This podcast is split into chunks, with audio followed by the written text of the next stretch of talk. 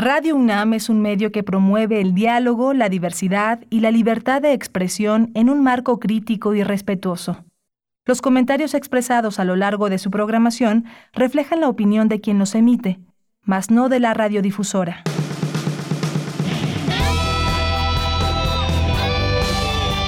Prisma RU. Relatamos al mundo.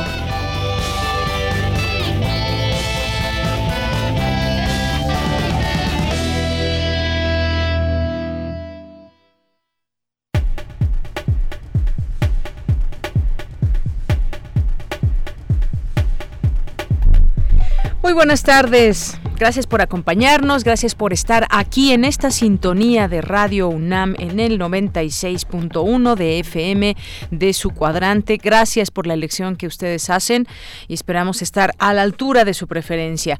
Vamos a tener en este día, en este día jueves 4 de julio, aquí en esta emisora y en este momento de 1 a 3 de la tarde y en www.radio.unam.mx, varias entrevistas, varias conversaciones que sostendremos con algunas personas y algunos temas que consideramos son importantes para traer al análisis. Vamos a platicar con eh, Jorge Javier Romero, que es politólogo, que es escritor, que es investigador del Departamento de Política y Cultura de la UAM Xochimilco.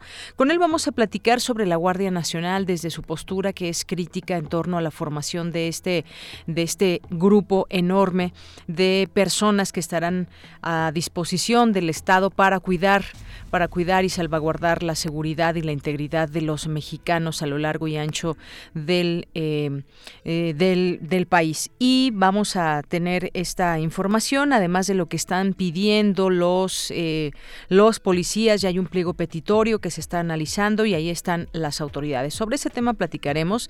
Vamos a tener también aquí a, a Vico para hablarnos de su libro Filosofía para Desconfiados. La verdad es que está muy bueno este libro, ya se darán cuenta, tendremos oportunidad de platicar con él. Nos dicen que viene un poquito tarde, esperamos que pueda llegar y conversar con nosotros para que ustedes lo escuchen, le hagan muchas preguntas porque se plantea desde nuestra propia existencia, de cómo somos eh, animales políticos, de muchos temas referentes a pensar nuestra propia existencia. Vaya, pues es finalmente filosofía para desconfiados y se habla de filosofía, pero ¿desde qué punto? Pues descúbranlo con nosotros a lo largo del programa más adelante. Vamos a tener también en nuestra segunda hora eh, la sección diversa versión de Ruth Salazar. Eh, nos recuerda el 3 de julio de 1955 fue la primera vez que las mujeres mexicanas pudieron salir a emitir su derecho al voto. Sobre este tema nos platicará Ruth Salazar. Vamos a tener información nacional e internacional. Vamos a recomendarles algunas series, películas eh, para esta para esta, esta, esta temporada vacacional con Shareli Cuellar, que es coordinadora editorial de Filming Latino, y vamos a platicar con ella. Si tienen también ustedes algunas recomendaciones que hacernos, no duden en pasárnoslas a través de las redes sociales en arroba PrismaRU o PrismaRU en Facebook. Eh, ahí estamos muy atentos. O al 55 36 43 39, ahí también les atendemos. Y vamos a tener ya para cerrar este programa a Jason McCullan, que es líder de la banda Atajo de Vagos, es una banda de rock alternativo y bueno, pues vamos a, dejar que los escuchen y que conozcan a este, a este grupo y esta propuesta. Eh, así que esto y más tendremos hoy aquí en Prisma RU. Yo soy Deyanira Morán y a nombre de todo el equipo le damos la bienvenida para que se quede con nosotros y desde aquí relatamos al mundo. Relatamos al mundo. Relatamos al mundo.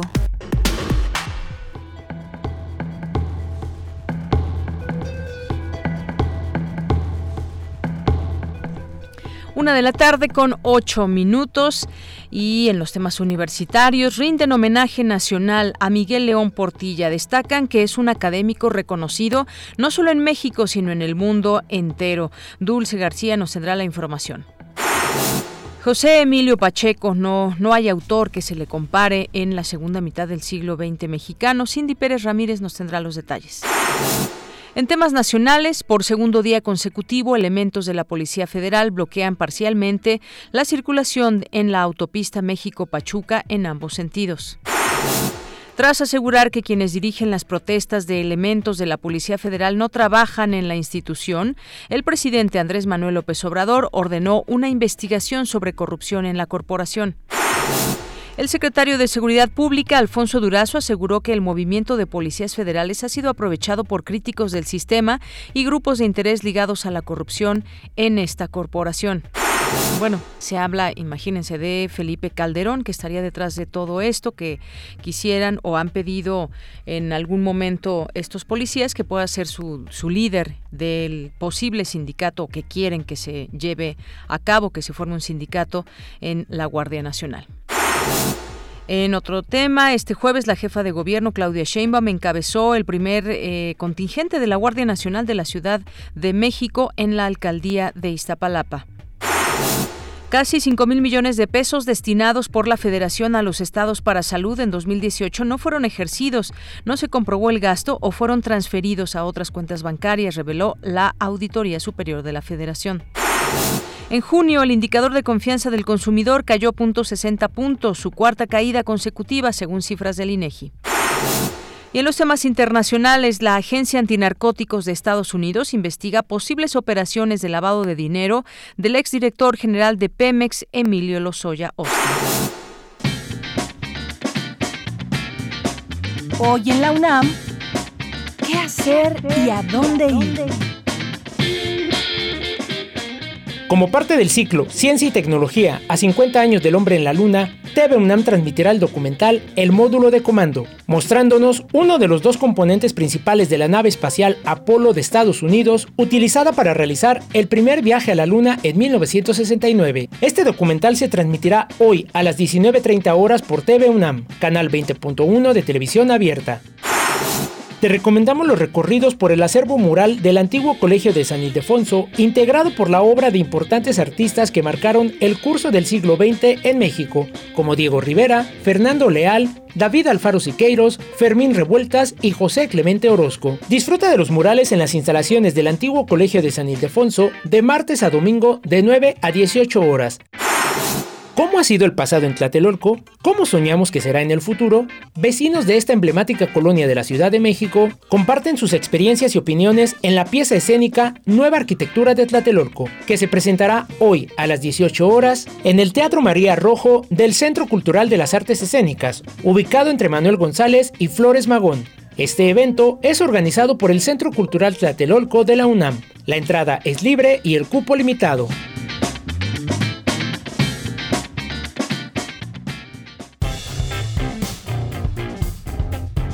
Campus RU. Una de la tarde con 12 minutos y vamos a iniciar este campus universitario. Antes mandamos saludos a todas las personas que nos estén escuchando, eh, como el contador Gabriel Domínguez, que en este momento nos está sintonizando. Le mandamos muchos saludos y a todas las personas que estén por ahí, háganse presentes.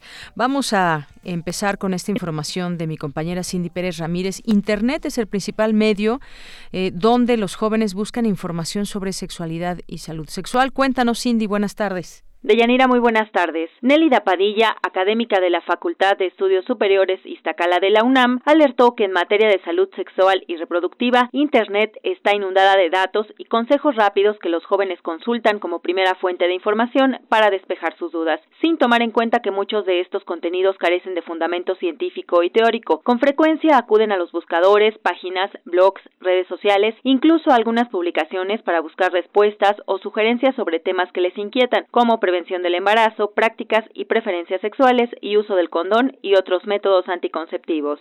Sí, creo que la Internet está inundada de datos, de información, de consejos, el consejo rápido, el tip, que es algo que buscan mucho los jóvenes. Cuando hacemos nosotros nuestros talleres y estamos ahí trabajando con los chavos, frecuentemente ellos refieren que sí usan mucho eh, pues las nuevas tecnologías, ¿no? Como para informarse, pero incluso también pues malinformarse, porque desafortunadamente también hay muchos espacios en donde pues se da una pseudo información que no tiene un fundamento científico o que no está basado en un sustento teórico que sea fidedigno, no siempre está la información adecuada. La investigadora recomendó que al buscar información sobre su sexualidad o salud sexual es mejor verificar la fuente y quién valida los datos, como un equipo multidisciplinario o instituciones como la Federación Mexicana de Educación Sexual y Sexología, la Organización Mundial de la Salud, la Planet Parenthood o la Asociación Mundial de Sexología, y también pueden acudir a un sexólogo o educador sexual. Hasta aquí la información. Muy buenas tardes. Gracias, Cindy. Muy buenas tardes. Rinden homenaje nacional a Miguel León Portilla. Destacan que es un académico reconocido no solo en México, sino en el mundo entero. Adelante, Dulce. Deyanira, muy buenas tardes a ti el auditorio de Prisma RU. Este miércoles se llevó a cabo un homenaje nacional al historiador Miguel León Portilla por su amplia aportación a la historia y la cultura de México. En el Museo Nacional de Antropología e Historia, diversos académicos destacaron la labor de León Portilla como historiador, investigador, traductor y editor. El arqueólogo Eduardo Matos Moctezuma señaló que su obra principal, Visión de los Vencidos, traducida a numerosas lenguas, da la voz a quienes padecieron los estragos de la conquista. Investigador profundo, escritor prolífico, maestro excepcional, buen amigo y excelente persona, Miguel León Portilla es la imagen del sabio que recibe y entrega, que absorbe conocimiento y lo regresa en forma de libro, de palabras a través de la cátedra o del consejo que abre puertas a quienes a él se acercan. En el aula como en el cubículo de investigación, Miguel proyecta su conocimiento y sabiduría tanto en los maestros como en las nuevas generaciones de historiadores y humanistas que de esta manera rebasan lo puramente cotidiano para llegar a visiones alentadoras sobre el devenir de la historia. Por su parte, la secretaria de Cultura Alejandra Frausto dijo que León Portilla es uno de los académicos que mayor prestigio intelectual han alcanzado tanto al interior del país como en el extranjero. El doctor Miguel León Portilla es un ejemplo vivo de lo que la pasión y la entrega por el estudio pueden lograr. Su obra ha alcanzado a generaciones de estudiantes, de lectores en México y el mundo, para quienes ha sabido ser un maestro en toda la extensión de esa palabra, predicando principalmente el ejemplo. Cabe mencionar que algunos ejemplos que el historiador Miguel León Portilla da sobre el complejo pensamiento náhuatl son la concepción del conocimiento a base de símbolos como flores y cantos y la doctrina del ser humano como dueño de un rostro y un corazón. Les comento además que el doctor Miguel León Portilla no pudo estar presente en el homenaje debido a que se encuentra hospitalizado. Este es el reporte. Muy buenas tardes. Gracias, Dulce. Buenas tardes. Y Cindy Pérez Ramírez nos cuenta sobre José Emilio Pacheco. No hay autor que se le compare en la segunda mitad del siglo XX mexicano. Adelante, Cindy.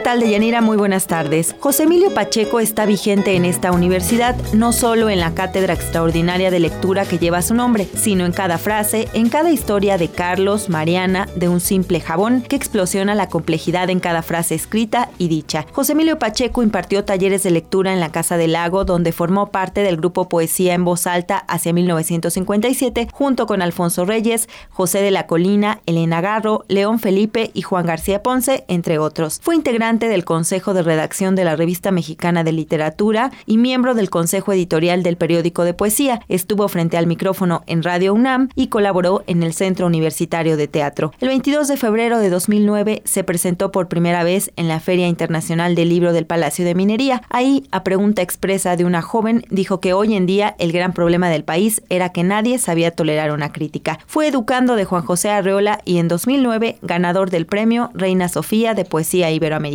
De Yanira escuchemos a José Emilio Pacheco, quien murió un 26 de enero de 2014.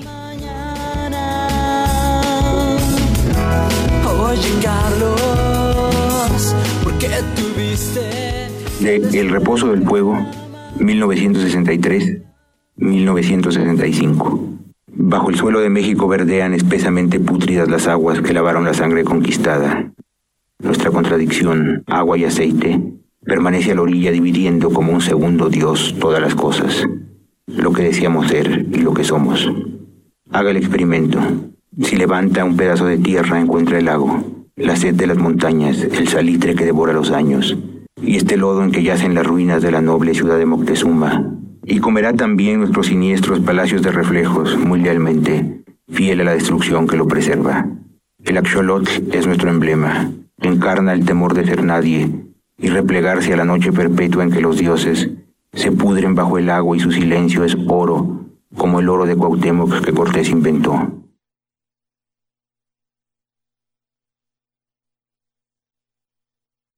Pues gracias Cindy por esta información que nos presentas. Bueno, pues vamos a continuar, es la una con 19 minutos. Porque tu opinión es importante, síguenos en nuestras redes sociales, en Facebook como Prisma RU y en Twitter como arroba PrismaRU. Queremos escuchar tu voz. Nuestro teléfono en cabina es 55 36 43 39. Continuamos una de la tarde con 20 minutos. Bueno, pues este tema de la Guardia Nacional que les platicábamos, origen, causas de las protestas de esta Policía Federal, el inicio de operaciones de la Guardia Nacional, son varios temas a la vez que podemos comentar en este espacio. Ya está en la línea telefónica Jorge Javier Romero, que es politólogo, escritor, profesor, investigador del Departamento de Política y Cultura de la Universidad Autónoma Metropolitana Campus campus Xochimilco y publica también en el portal sinembargo.mx. ¿Qué tal, eh, maestro? Muy buenas tardes, bienvenido. ¿Me escucha, eh, maestro Jorge Javier? Sí, perfectamente. Muy bien. Bueno, pues aquí estamos eh, al aire en este programa de Prisma RU de Radio UNAM. Y eh, ahora que vimos la protesta desde el día de ayer de los policías eh, federales que ya tienen además un pliego petitorio que estuvieron haciendo algunos bloqueos, nos replanteamos también y, traemos aquí a, al análisis y poder entender lo que está sucediendo. Desde su punto de vista, pues qué hay de esta Guardia Nacional, cómo es que cómo es que va su operación y sobre todo pues esta inclusión de policías hacia esta guardia que pues no acabamos eh, todavía de entender si hubo algún eh, proceso específico, si los procesos están en marcha. ¿Cuál es su punto de vista sobre esto? Bueno, el primer problema que tiene la Guardia Nacional es que se está poniendo en marcha sin cumplir con los requisitos de la Constitución y de la ley orgánica recién aprobada porque la Constitución establece, después de un proceso legislativo complejo y de negociación, que se trata de un cuerpo civil de policía y que además iba a integrar de una manera profesional. Es decir, no es un cuerpo que se puede integrar de la noche a la mañana simplemente reclutando elementos de las Fuerzas Armadas y de la Policía Federal e integrándolas en un masacote este, eh, que, que que no cumple ciertos criterios básicos para la construcción de un cuerpo de policía profesional y civil. Lo que estamos viendo en realidad es una violación de la Constitución porque eh, hay un empeño en hacer una Guardia Civil, eh, una Guardia Nacional que no sea otra cosa más que el, el traspaso de fuerzas de las Fuerzas Armadas, de elementos de las Fuerzas Armadas a un nuevo cuerpo. Es decir, están, estamos este, eh, disfrazando la intervención militar en la seguridad, que es lo mismo que se hizo durante todo el periodo de Calderón y de Peña, militarizar la seguridad. Sin embargo, ahora para darle la vuelta al hecho de que esa militarización era inconstitucional, se está disfrazando a los cuerpos de militares de guardias nacionales. pero esto no es, no cumple con los requisitos de la ley ni de la Constitución. Y luego, la Policía Federal, que puede tener muchísimos problemas, sin duda alguna, no sabemos exactamente cómo ha operado, precisamente porque no hemos tenido transparencia en la operación de los cuerpos policíacos. Sin embargo, hay indicios de que se trata del cuerpo policíaco más profesional que ha existido en México en su historia. Por supuesto puede no gustarnos porque fue creado en la época de Calderón y la política de seguridad de Calderón fue desastrosa, pero dentro de, los pocos claros que tienen los muchos oscuros de la política de Calderón estuvo la creación, la modernización de la Policía Federal, su transformación de Policía Federal Preventiva en Policía Federal.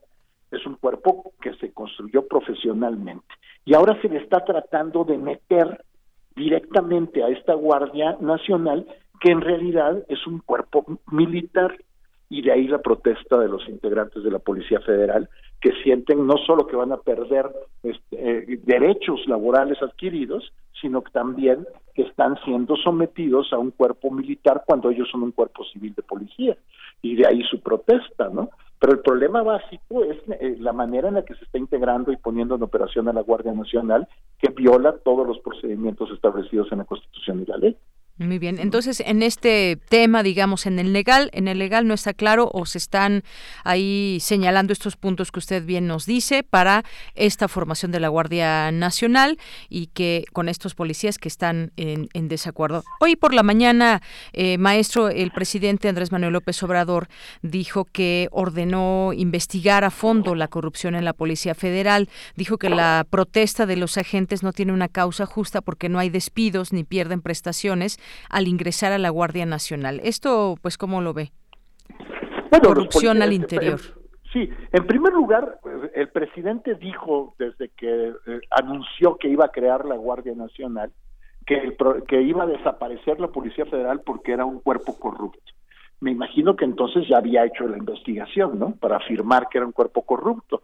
Este, entonces yo no entiendo cómo si, eh, si pudo afirmar que era un cuerpo corrupto este, eh, este, eh, eh, ahora dice que va a investigar la corrupción. si no estaba investigada, pues no podía afirmar que era un cuerpo corrupto. Pero además hay otra contradicción tremenda. ¿Quiénes han estado haciendo la capacitación improvisada y mal hecha de los integrantes de la, de la Guardia Nacional? Todos los integrantes de la Policía Federal. Entonces, es, muy extraño todo, porque resulta que estos que ya había calificado el presidente como corruptos son los que hacen la capacitación de los nuevos elementos, una, capacitación por lo demás improvisada y al vapor, pero los de los nuevos elementos que vienen del ejército, la Guardia Nacional, pero esos son corruptos y por lo tanto hay que investigarlos ahora. La verdad de todo esto es que el gobierno no hizo un diagnóstico de lo que había nada más salió a descalificar a la Policía Federal sin un diagnóstico serio de cómo había operado la, la Policía Federal y decidió desaparecer a la Policía Federal de un plumazo para crear el nuevo cuerpo.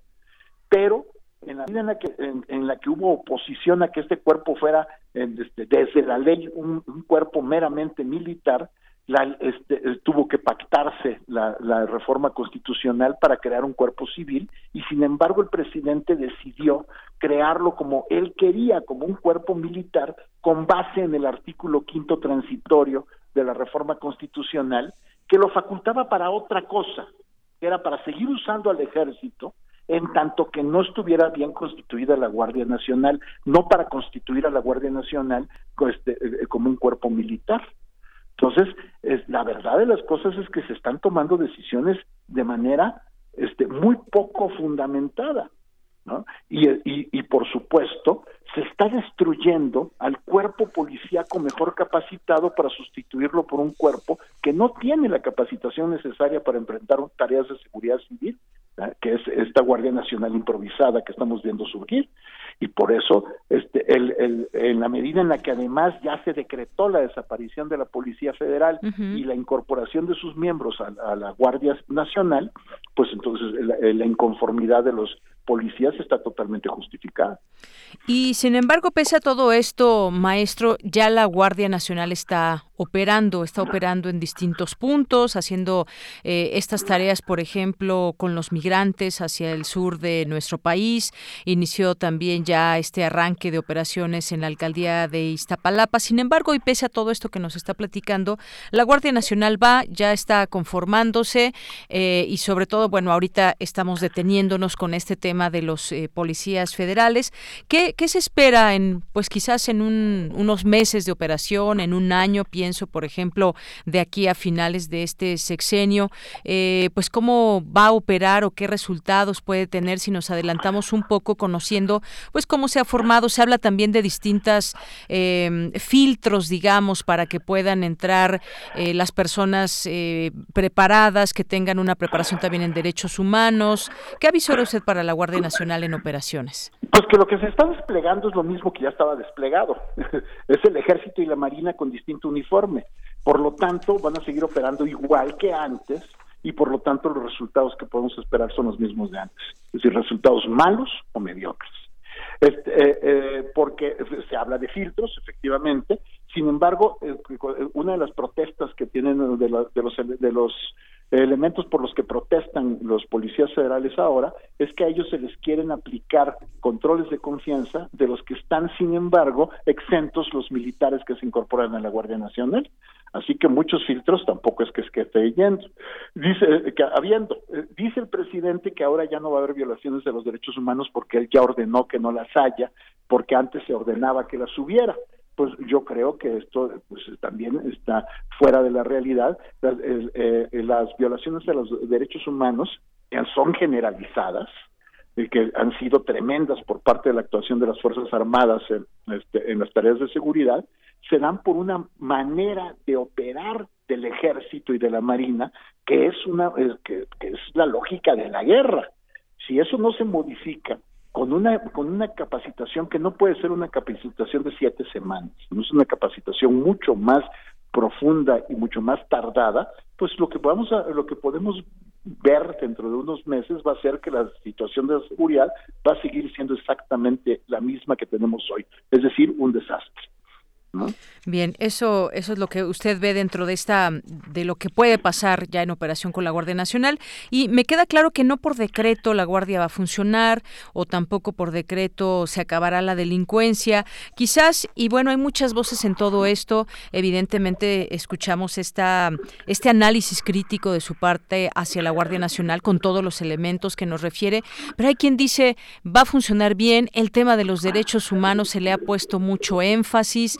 Eh, creo que también hay mucha gente que se queda todavía con ese, con esa duda de qué va a suceder con la Guardia Nacional y evidentemente, pues la realidad es la que nos va a ir dictando esos señalamientos de que, de que lo que suceda con la Guardia eh, Nacional. Ahora ellos se han organizado y en esta organización, maestro, pues tienen un pliego petitorio eh, bastante claro y entre algunas otras cosas se rehusan por lo que leemos a ese control, a ese filtro eh, para elegir al, personal. Esto pues también habla de una organización dentro, no, no estoy diciendo que sea buena o mala, pero hay una organización y se habla de que puede haber intereses por ahí o que alguien nos esté manipulando. ¿Usted qué opina sobre esto? Pues, el problema central es que los filtros que se les quieren poner a los policías no se le están poniendo a los soldados y marinos que se están incorporando.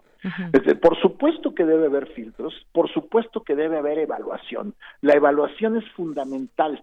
Eh, tanto para los policías eh, que formen parte de la Guardia Nacional o los soldados que formen parte de la Guardia Nacional, como para los maestros, como para todo el personal del Estado. Es muy importante la evaluación. Lo que no se puede hacer es decir, evaluación para los maestros no, para los soldados que se integran a la Guardia Nacional no, pero para los policías que vienen de la Policía Federal sí. Luego, hay un tema que es muy delicado, que es el tema de el tema de el, este, el polígrafo. El polígrafo es un método que no tiene ninguna validez científica. Solamente se usa en Estados Unidos, en Japón y aquí. En, la Unión Europea lo ha descartado como método para de control de confianza. ¿Se necesitan mecanismos de control de confianza? Sí. ¿Deben ser para todos los que integren la Guardia Nacional? Sí. Pero deben ser este, eh, eh, criterios basados en la evidencia científica y no en la imposición de alguien que decidió que el polígrafo era una buena idea. Por supuesto que hay que evaluar a los integrantes de la Guardia Nacional, muy bien evaluados, pero a todos. Y por supuesto que tienen que tener una capacitación muy, muy fuerte, pero también deben tener condiciones laborales, que este es el centro de la demanda de los policías, dignas. No podemos pretender tener policías este, eh, eh, de nivel de, de, primer mundo si les pagamos este, como trabajadores no calificados. Por supuesto que, un, que la profesionalidad de los policías va a depender necesariamente de los incentivos de carrera que tengan. Además, no se está tomando en cuenta la inestabilidad tremenda que generan estos cambios constantes de política de seguridad en el horizonte de carrera de quienes trabajan para, en esos cuerpos. Si, si queremos tener policías que no se corrompan, policías que cumplan con su tarea y no vendan protecciones particulares ni negocien la desobediencia de la ley, tenemos que tener policías que tengan un horizonte vital de carrera bien remunerado, con seguro médico de, alta calidad, con seguro de vida por si pierden la vida sus familias queden protegidas y con una pensión este, eh, eh, suficiente y digna cuando se retiren. Un horizonte de carrera. Tenemos que empezar a ver a nuestros policías como profesionales especializados, técnicos especializados que están al servicio de la sociedad. Si lo seguimos viendo como esto, como pues, gente que podemos mover de aquí para allá y cambiarle las condiciones laborales cada vez que se le ocurre al gobierno en turno, pues por supuesto vamos a seguir teniendo los policías que tenemos. Bien. Bueno, pues esto es eh, esto es parte de lo que se está comentando, de lo que se está diciendo. Sabemos que hay mesas de diálogo que ya quedaron instaladas y que permanecerán abiertas de manera permanente para atender todas estas inquietudes. Eh, está Patricia Rosalinda Trujillo, que es la coordinadora operativa de la Guardia Nacional y quien está fungiendo como enlace con la Policía Federal y dio a conocer que la instrucción del presidente y el titular de la Secretaría de Seguridad y Protección Ciudadana, Alfonso Durazo, es dar respuesta hoy mismo este pliego petitorio de nueve puntos que se ha presentado por la Comisión de Elementos Inconformes. Y bueno, para no leerlos todo, pero entre ellos dicen que no les llegó la información del proceso de, transparencia. Ellos exigen el respeto al mando civil de la Guardia eh, Nacional, llevar efecto la conciliación entre la relación de los elementos que ahora integran la Guardia Nacional, que se respete la antigüedad y los grados, eso es algo que han subrayado. Y bueno, también pues se ha dicho que no se va a obligar a nadie a pasar a la Guardia Nacional. Ellos también lo, lo han pedido. Es una manifestación total y directa de los policías. Estos, entre otras cosas, son sus demandas, maestro. Pues ojalá este, la negociación se dé en esos términos, porque hoy el presidente de la República en la mañana ya los había cesado a todos, ¿no?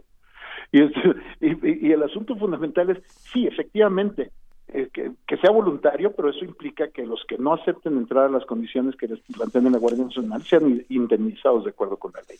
Porque son trabajadores del Estado que tienen derechos.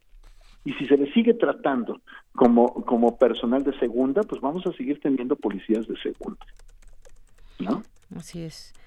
Esa detrás de muy bien. Bueno, pues eh, le agradezco mucho, maestro, que nos dé su punto de vista, su análisis, que ha sido muy interesante escucharlo en torno a la Guardia Nacional, pero sobre todo esta protesta de los eh, de los policías que todavía no está definido cuál será eh, su futuro, que sale esta protesta, hay mesas de negociación y habremos de seguirlas para saber finalmente cuáles son los acuerdos. Le agradezco mucho. Al contrario, muchas gracias. Excelente Hasta luego. Muy buenas tardes. Eh, fue Jorge Javier Romero, politólogo, escritor, profesor e investigador del Departamento de Política y Cultura de la Universidad Autónoma Metropolitana UAM Xochimilco y publica en el portal Sin embargo MX. Hoy justamente hace una publicación en este portal al respecto de, de la Guardia Nacional. Si quieren leerla, ahí buscan su nombre, Jorge Javier Romero. Continuamos. Porque tu opinión es importante, síguenos en nuestras redes sociales, en Facebook como Prisma RU y en Twitter como arroba PrismaRU. Bien, es la una de la tarde con 37 minutos. Eh, a ver, ya encontré rápidamente para terminar nada más esta nota donde dice, y es una nota que le leo del economista, Policía Federal pide a Felipe Calderón como representante. Durazo acusa grupos de interés. Esto también me parece importante traerlo a colación porque Felipe Calderón, ya nos decía el maestro, pues fue quien con él se profesionalizó, se hicieron distintos cambios en la Policía eh, Federal y hoy el secretario de Seguridad, Alfonso Durazo, dice que eh, varios de de los líderes visibles en las protestas de policías federales están ligados a grupos de interés que han usufructuado contratos millonarios en la corporación, como en la compra de gasolina no usada, y que no es casual que uno de los propios representantes de los inconformes solicitara que Felipe Calderón, expresidente de México, fuera su representante sindical, además de la cobertura mediática que se ha dado al tema, expuso el funcionario federal en conferencia de prensa. Bueno, pues varios elementos que también hay que tomar en cuenta. Vamos ahora a continuar con la sección diversa versión de Ruth Salazar. El 3 de julio de 1955 fue la primera vez que las mujeres mexicanas pudieron salir a votar, eh, pero su lucha por ejercerlo se remonta a décadas atrás. Escuchemos un poco sobre este tema con Ruth Salazar. Adelante. Diversa versión.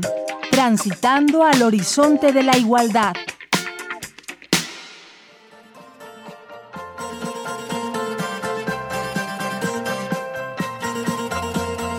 ¿Qué tal, Deyanira, auditorio de Prisma RU? Ayer se cumplieron 64 años del voto femenino en México. Ocurrió en 1955 después de una larga y sinuosa lucha.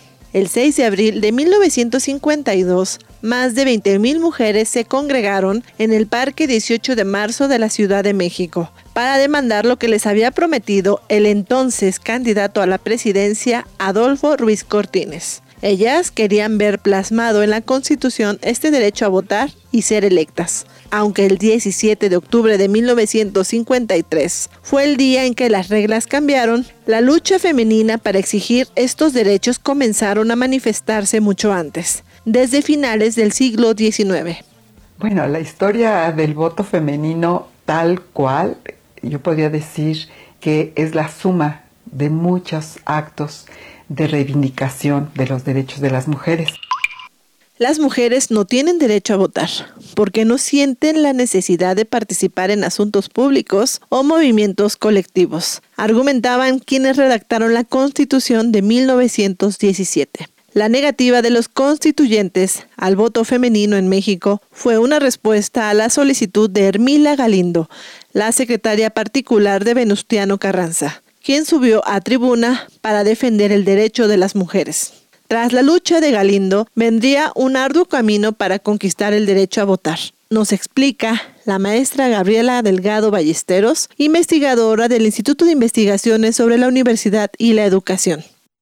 En 1937, con Lázaro Cárdenas, fue el primero que hizo una propuesta de modificación legislativa para que las mujeres accedieran al voto. El Congreso de la Unión no aceptó esta propuesta. Es hasta la época de Adolfo Ruiz Cortines en 1953 que el Congreso acepta a nivel federal que las mujeres accedan al voto y a ser electas. Pero la realidad era que al igual que en varios países católicos, el voto femenino fue retrasado por la sospecha de que sería conservador, explica la doctora en historia Gabriela Cano. Por la idea de que las mujeres eran más proclives a votar por intereses conservadores y atenderían la orientación de la iglesia más que los hombres. Se pensaba que el voto de las mujeres podría poner en riesgo las reformas del gobierno postrevolucionario e incluso la continuidad misma de eh, estos gobiernos. Eh, este argumento se presentó en distintos momentos y eso provocó que el sufragio femenino se estableciera cuando los principales países de América Latina ya lo habían establecido eh, durante la Segunda Guerra Mundial y después de que México había firmado tratados internacionales eh, que comprometían al gobierno a establecer la igualdad. Después de ello, México ingresó a la fila de los países que otorgaron el derecho a votar a las mujeres y se posicionó como la quinta nación en América Latina en concederlo. Este fue también un gran paso en el proceso de democratización del país. Si las mujeres no tenían derecho a participar en las elecciones, esto es un aspecto de la historia de la democracia, de una democracia que consideraba al sujeto como el universal masculino y que excluía a las mujeres. Es importante profundizar en cuáles eran estos eh, mecanismos de exclusión, las fuerzas sociales y culturales que actuaron en este sentido. Dejar de lado la idea de que la historia del sufragio femenino es ajena a los grandes procesos políticos del país y sobre todo a la democracia. Es eh, una parte integral de ella. De Yanira Auditorio, finalmente la maestra Gabriela Delgado nos explica el papel fundamental de la UNAM en el proceso para el avance de los derechos de las mujeres. La Universidad Nacional Autónoma de México ha tenido un papel fundamental en los derechos de las mujeres, no solamente en los derechos civiles y políticos, sino en todos los derechos. Y el primer derecho que empodera a cualquier persona es la educación. Y estar en una universidad que tiene, que ha, pasado por muchos siglos y que le dio apertura a las mujeres ha sido fundamental. Nos encontramos que en México, a pesar de que en 1955 se ejerció por primera vez el voto, actualmente tenemos una sola gobernadora. Y la UNAM ha dejado muy claro que la sociedad se tiene que regir por normas y leyes. Cuando las mujeres tenemos participación política y las mujeres podemos llegar a puestos de toma de decisión, ya sea de designación o de elección, el mundo cambia. El bienestar parte de que hombres y mujeres tengamos los mismos derechos, las mismas oportunidades, que haya igualdad, dignidad y también responsabilidad para lo mismo. Soy Ruth Salazar, agradezco su atención, buenas tardes.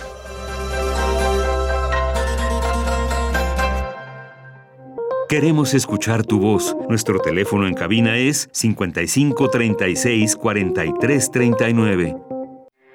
Porque tu opinión es importante, síguenos en nuestras redes sociales, en Facebook como Prisma RU y en Twitter como arroba PrismaRU. Continuamos una de la tarde con 45 minutos. Ya tengo la línea telefónica. Le agradezco mucho nos tome esta llamada y tomen nota, tomen pluma y papel o su teléfono también para que pues puedan aquí tomar algunas de las de las recomendaciones que nos hará Shareli Cuellar, que es coordinadora editorial de Flamin Latino, escribe para el blog de la plataforma y para Film Magazine. Eh, ¿Qué tal Shareli? ¿Cómo estás? Buenas tardes. Hola, buenas tardes, Deyanira. ¿Qué tal?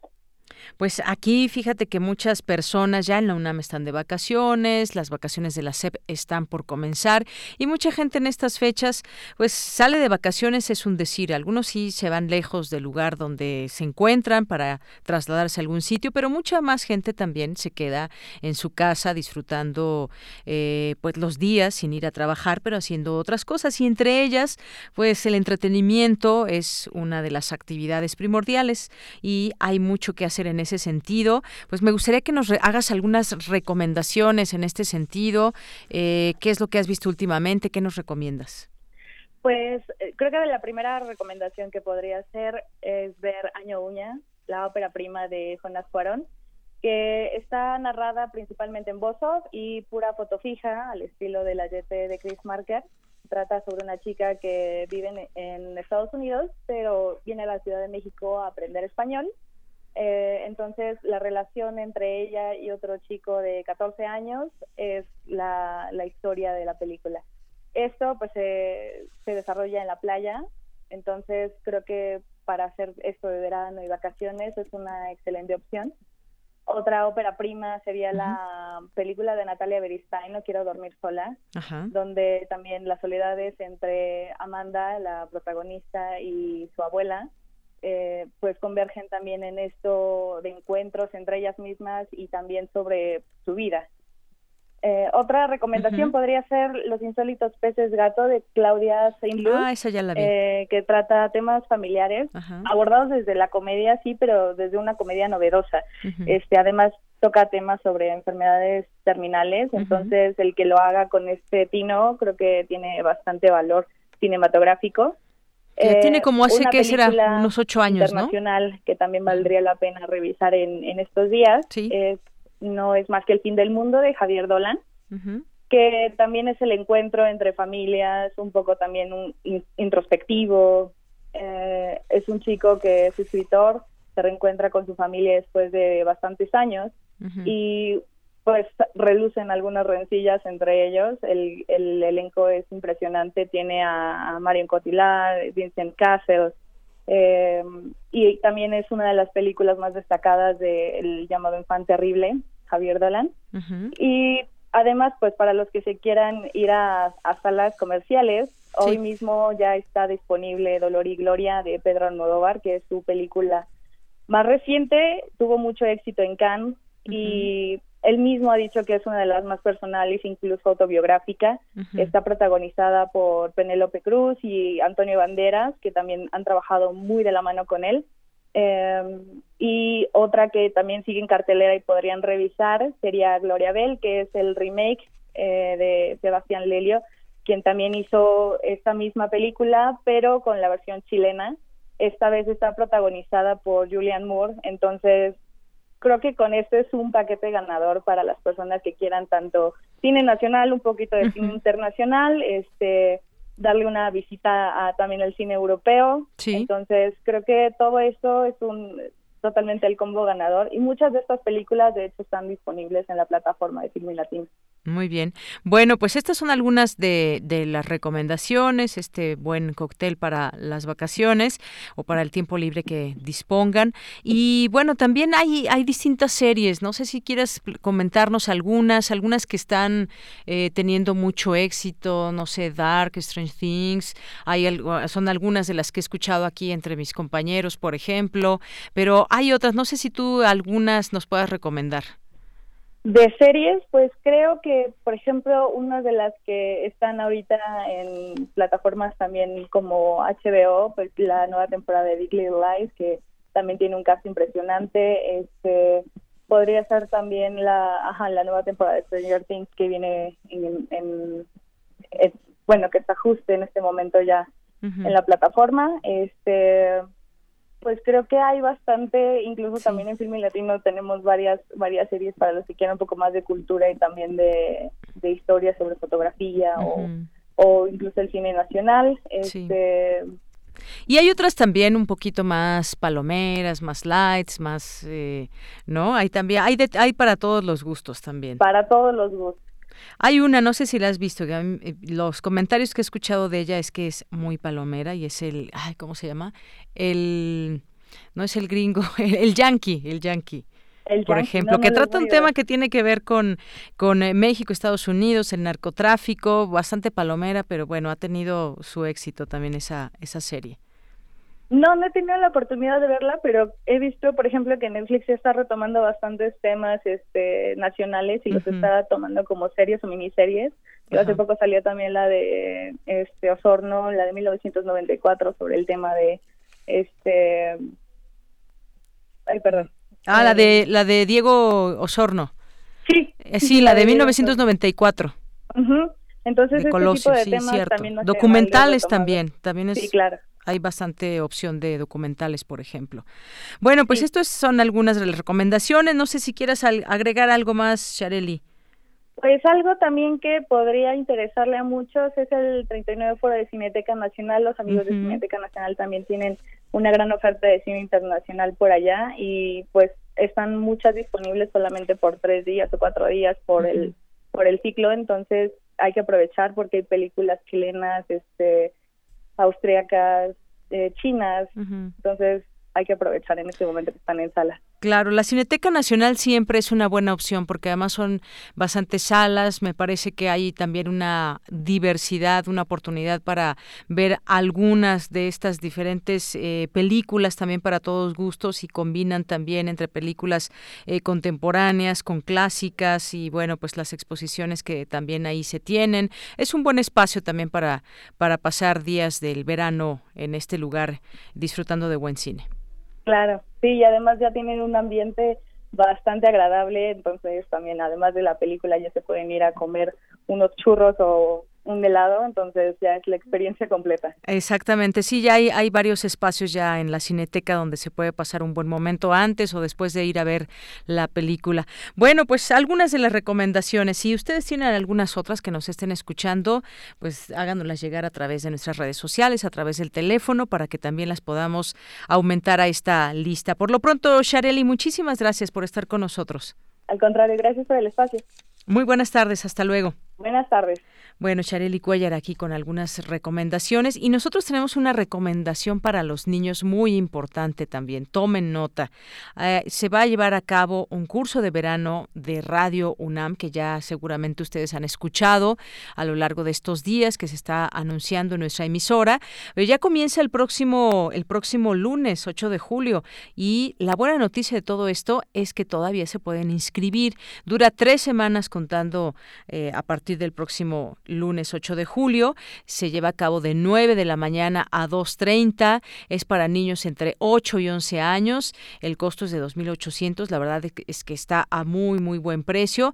Y se pueden inscribir estos dos días, eh, hoy y mañana, es en horario de oficina para inscripción de 11 a 2 y de 5 a 7 para que puedan inscribir a, a, sus hijos y bueno pues van a ver van a conocer aquí una estación de radio van a tener un taller también para cómo hacer radio. Así que se la van a pasar bien. Les recomendamos estos cursos de verano. Pregunten a quien ya los ha tomado y seguramente les van a decir lo bueno que son estos cursos. Así que pues ahí dejamos esta invitación para todos ustedes. Recuerden, ya está por empezar el próximo lunes 8 de julio y todavía se pueden inscribir. Continuamos. Porque tu opinión es importante, síguenos en nuestras redes sociales, en Facebook como Prisma RU y en Twitter como arroba PrismaRU. Queremos escuchar tu voz. Nuestro teléfono en cabina es 55 36 43 39.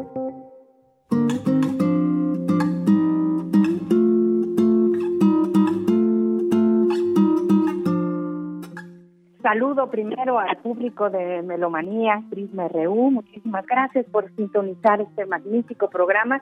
Soy Ana Patricia Carvajal Córdoba, dirijo el ensamble coral Voce Intempore y estamos cumpliendo 30 años, 30 años ininterrumpidos de actividad coral, todo lo que tenga que ver con ello, desde conciertos, festivales, talleres, cursos, en fin. Y uno de nuestros festejos será próximamente el domingo 14 de julio a la 1.30 de la tarde en el auditorio Blas Galindo del CENAC.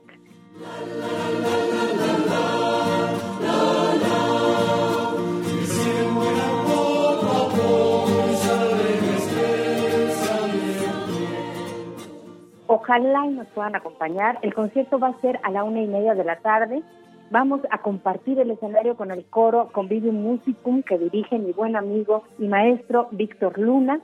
Vamos a estar ahí cantando la música que hemos cantado a lo largo de 30 años, obviamente también con algunas piezas nuevas, música de diferentes países, música folclórica, música representativa de diferentes lugares. Y vamos a hacer también el Kyrie de una misa de Dobrogot con el coro Convivium Musicum, que es un dulce maravilloso. Ojalá y nos puedan acompañar, que estén ahí con nosotros festejando este 30 aniversario, 30 años de compartir la música coral y también que vayan porque va a haber una gran sorpresa. Usted va a cantar con nosotros, tú, tú, tú, todo el que vaya va a cantar con voz intensa. Acompaña.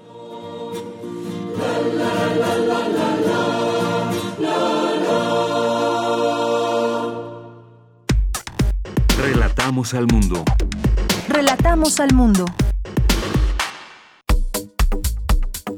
Nacional RU.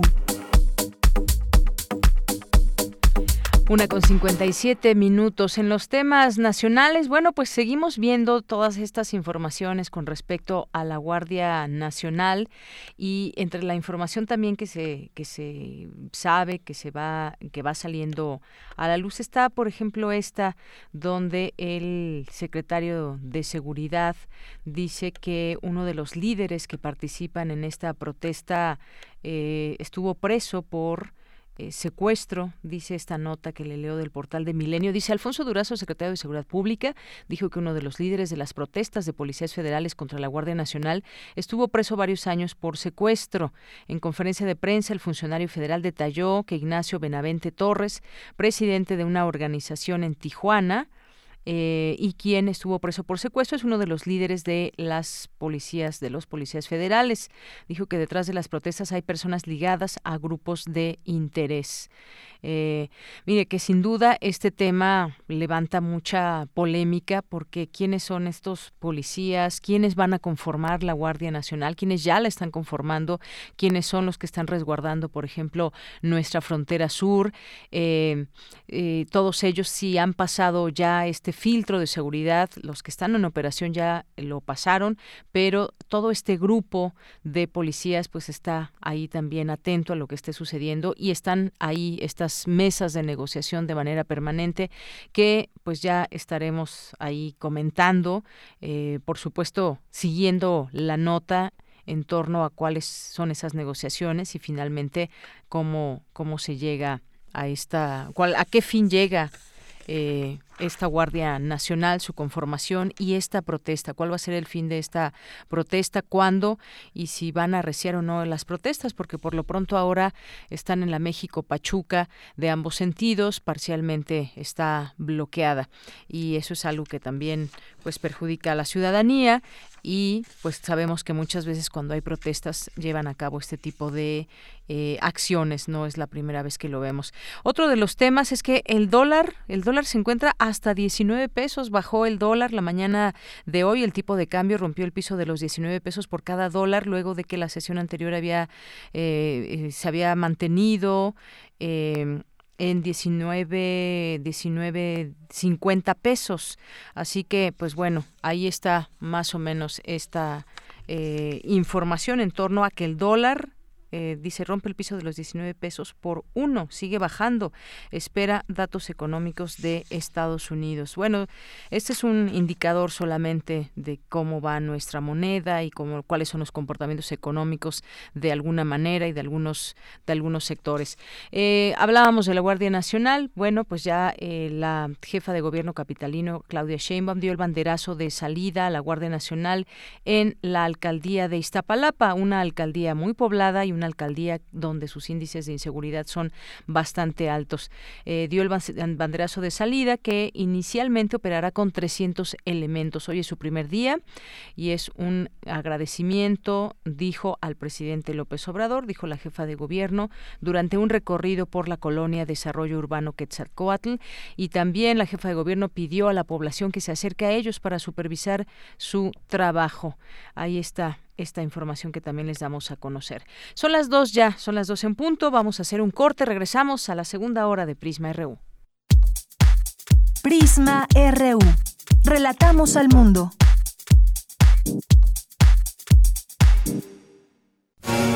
La educación, según mi punto de vista, es el derecho social por excelencia. ¿Son los derechos humanos compatibles con el neoliberalismo económico? Lo que se quiere es una fiscalía que persiga al Ejecutivo. La acción de inconstitucionalidad y la controversia de constitucionalidad son promovidas normalmente por actores políticos. Precisamente la manera de prevenir es fomentando la igualdad de género. La cultura de la legalidad ha levantado su voz a lo largo de dos temporadas. Derecho a debate se mantendrá como el espacio para conocer y defender nuestros derechos. No te pierdas el estreno de nuestra tercera temporada este 6 de agosto en punto de las 4 de la tarde por el 96.1 de FM. Conduce Diego Guerrero. Sigue con nosotros en este esfuerzo de la Facultad de Derecho, la Comisión Nacional de los Derechos Humanos y Radio UNAM, porque en la cultura de la legalidad participamos todos. Radio UNAM, Experiencia Sonora. El PRD propuso aumentar el salario mínimo en todo el país. Morena votó no. Seguiremos luchando para que el salario mínimo aumente a 176 pesos por 8 horas de trabajo. No es suficiente, pero es un buen inicio. Que suba tu salario sí es posible. No hay pretextos. Exige a los diputados de Morena que apoyen esta propuesta del PRD y el salario suba en todo el país.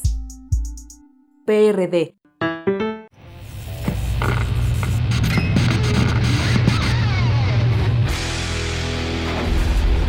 Por cortesía de cuando el rock dominaba el mundo, un minuto de... The Who, Long Live Rock, 1975.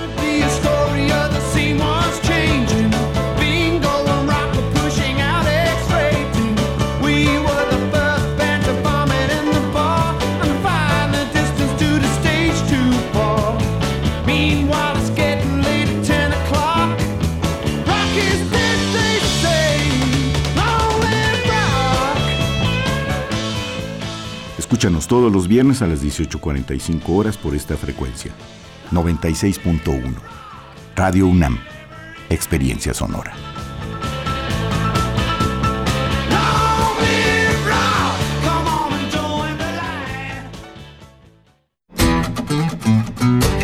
La psicología observa al ser humano, sus escenarios y comprende su diversidad. Adentrémonos en ella. Juntos hagamos conciencia, psicología y sociedad. Con Berenice Camacho y las doctoras en psicología Tania Rocha y Mariana Gutiérrez. Todos los lunes a las 18 horas por el 96.1 de FM y su retransmisión los jueves a las 19 horas. O si lo prefieres, escucha el podcast en radiopodcast.unam.mx.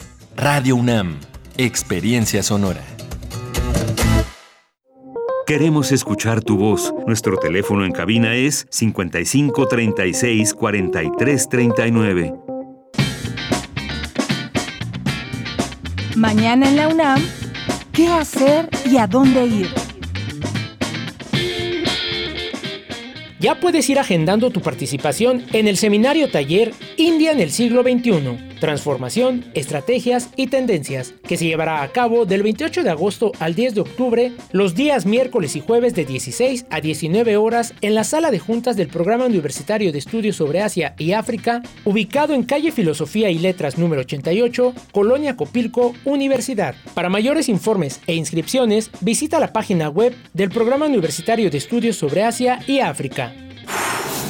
Recuerda que todos los domingos de julio, TV UNAM transmite conciertos acústicos de diversas bandas y solistas del rock en español. Este domingo no te puedes perder el acústico de Los Aterciopelados, banda de rock alternativo colombiana que ha alcanzado éxito nacional e internacional gracias a la mezcla de rock con raíces del folclore colombiano y latinoamericano. No te pierdas este concierto y sintoniza la señal de TV UNAM este domingo 7 de julio a las 22 horas por el canal 20.1 de televisión abierta. No te puedes perder la exposición El Miedo, Monstruos, Hombres Lobo, Drácula y Diablos, que plantea lo que ha sido el miedo para el hombre a lo largo de la historia, adaptándose a vivir con la naturaleza, sus semejantes y factores paranormales derivados de mitos y leyendas. Disfruta de imponentes esculturas de demonios, hombres vampiro, criaturas paranormales y seres mitológicos que se encuentran en exhibición en el Palacio de la Autonomía, ubicado en calle Licenciado Primo Verdad número 2, Centro Histórico. La entrada es libre. Para Prisma RU, Daniel Olivares. Bien, estamos de regreso aquí en Prisma RU. Después de estas recomendaciones, también va, a ser un día de muchas recomendaciones, o ha sido un día de muchas recomendaciones, actividades, eh, películas. Por aquí también ya nos recomendaron libros, así que muchas gracias por estar ahí presentes. Tenemos dos llamadas, una de eh, René Torres Morales, nos dice no podemos seguir así, la policía tiene que someterse a exámenes psicológicos, el aumento de los salarios no es la solución a los problemas eh, que hoy los atañen. La policía es la causante de muchos actos criminales, son capaces de atacar a la directora de la Guardia Nacional. Si hacen eso, son capaces de dañar incluso a su mamá. Se deben de mejorar la calidad judicial, siembra terror, por eso nadie denuncia. Gracias René Torres Morales por su valioso comentario. Rodolfo Salgado, también de Naucalpan, Estado de México, nos escribe y dice, el especialista Jorge Romero se contradice, menciona que la Policía Federal fue una de las pocas instituciones eh, buenas que hizo Calderón porque funcionan bien, pero después dice que no reciben un buen sueldo los policías y no tienen una buena capacitación. Entonces, si, si funciona bien esa institución, los policías violan los derechos humanos mediante la violencia. Tal es el caso de Patricia eh, Trujillo, directora de la Guardia Nacional, que fue agredida por miembros judiciales. Dice, los policías violan los derechos humanos mediante la violencia. Tal es el caso que le hicieron a Patricia Trujillo. Pues gracias por sus comentarios, siempre valiosos. Eh, qué bueno que nos escriben y así también podemos conocer la opinión de nuestros radioescuchas, que son finalmente también esa eh, opinión pública que hay, que existe y que gracias a los distintos medios de comunicación podemos generar también una, una opinión propia de lo que está sucediendo también. Bueno, eh, aquí en nuestras redes sociales también estamos muy pendientes. le mandamos muchos saludos a Que nos dice que si podemos dar otra vez los informes del curso de verano. Por supuesto, este curso de verano eh, de Elguera comienza el próximo lunes 8 de julio aquí en las instalaciones de Radio UNAM. Dura tres semanas, es de 9 a 2.30 de la tarde y la edad de los niños es entre 8 y 11 años. Tiene un costo de 2.800 pesos y la oficina para que se inscriban está abierta de 11 a 2 y de 5 a 7. Todavía los pueden inscribir. Ahí está la información del Guerra. Te mandamos muchos saludos. Luis Rodríguez, Freddy, eh, Abel Fernández nos manda saludos a todo el equipo. Nos está escuchando. Muy bien, que ya estás de vacaciones también, eh, porque es maestro del de, CCH y luego nos escribe desde allá, nos está escuchando allá junto con sus alumnos y es un gusto que lo haga. David García nos dice muy rápido, pero me agradó la recomendación de películas, cualquier trabajo que es bastante, de Javier Dolan es buena. Saludos, gracias David García.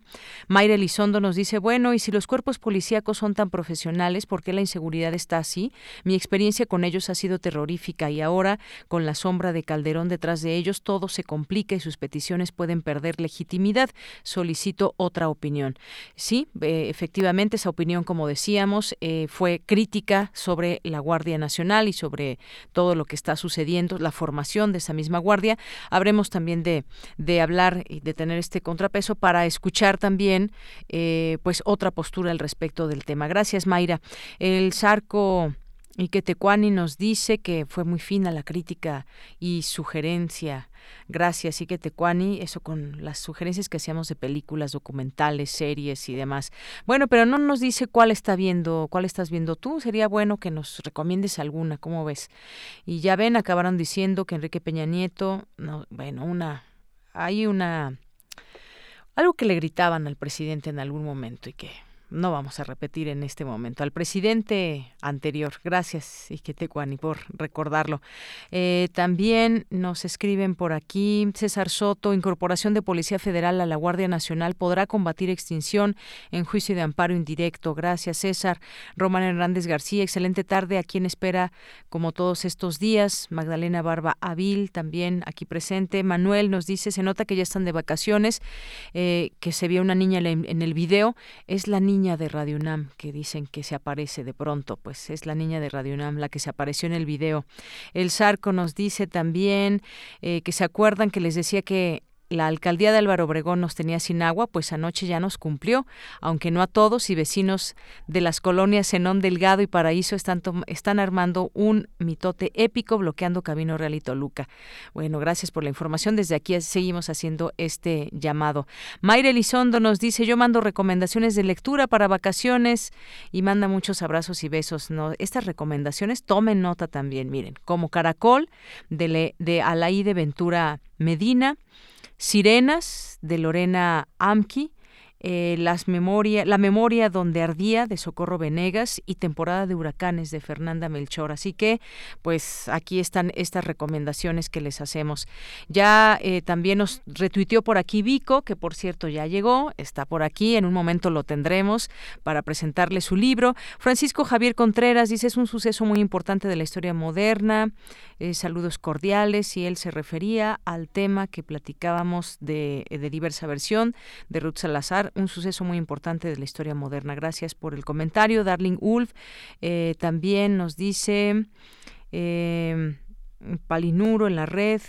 Eh, también nos dice aquí, ¿quién más está por aquí? Ángel Cruz, Antonio Calera, Estudio Neida Acosta también, muchísimas gracias. A todos los seguimos leyendo, por supuesto, aquí muy atentos, Carla Tuy también. Vamos a continuar por lo pronto con la información universitaria. Señala académica de la UNAM que en tiempos modernos la compañía de los gatos es ideal porque se adaptan fácilmente al contexto humano. Dulce García, cuéntanos. En México el gusto por los gatos se ha incrementado exponencialmente en esta preferencia. Han influido factores sociales, naturales y de conducta, pues se pueden adaptar a vivir de manera solitaria o en conjunto a su grupo social. Se le denomina plástico o adaptable. Así lo explicó Claudia Edwards Patiño, académica de la Facultad de Medicina Veterinaria y Zootecnia de la UNAM. Estos felinos tienen un grupo social único en el planeta, así que pueden ser solitarios en ciertos momentos o grupales matriarcales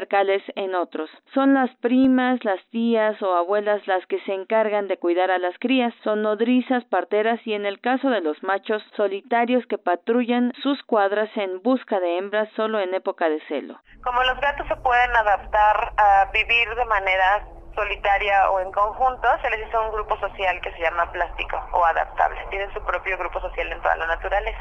Pueden ser solitarios en ciertos momentos o pueden ser grupales en otros, ¿no? Sabe que existen grupos matriarcales donde las primas, las tías, las abuelas se encargan de cuidar a las crías, son nodrizas, son parteras, o tenemos machos solitarios que patrullan sus cuadras buscando hembras solo en época de celo. La universitaria certificada en etología y pequeñas especies añadió que no son animales gremiales ni jerárquicos, por lo que la manera en la que gatos y humanos se relacionan es distinta. Es el reporte. Muy buenas tardes. Dulce, muy buenas tardes. Vamos ahora con Cindy Pérez Ramírez. Un mito el uso de hormonas para el crecimiento de pollos para consumo humano. Adelante, Cindy.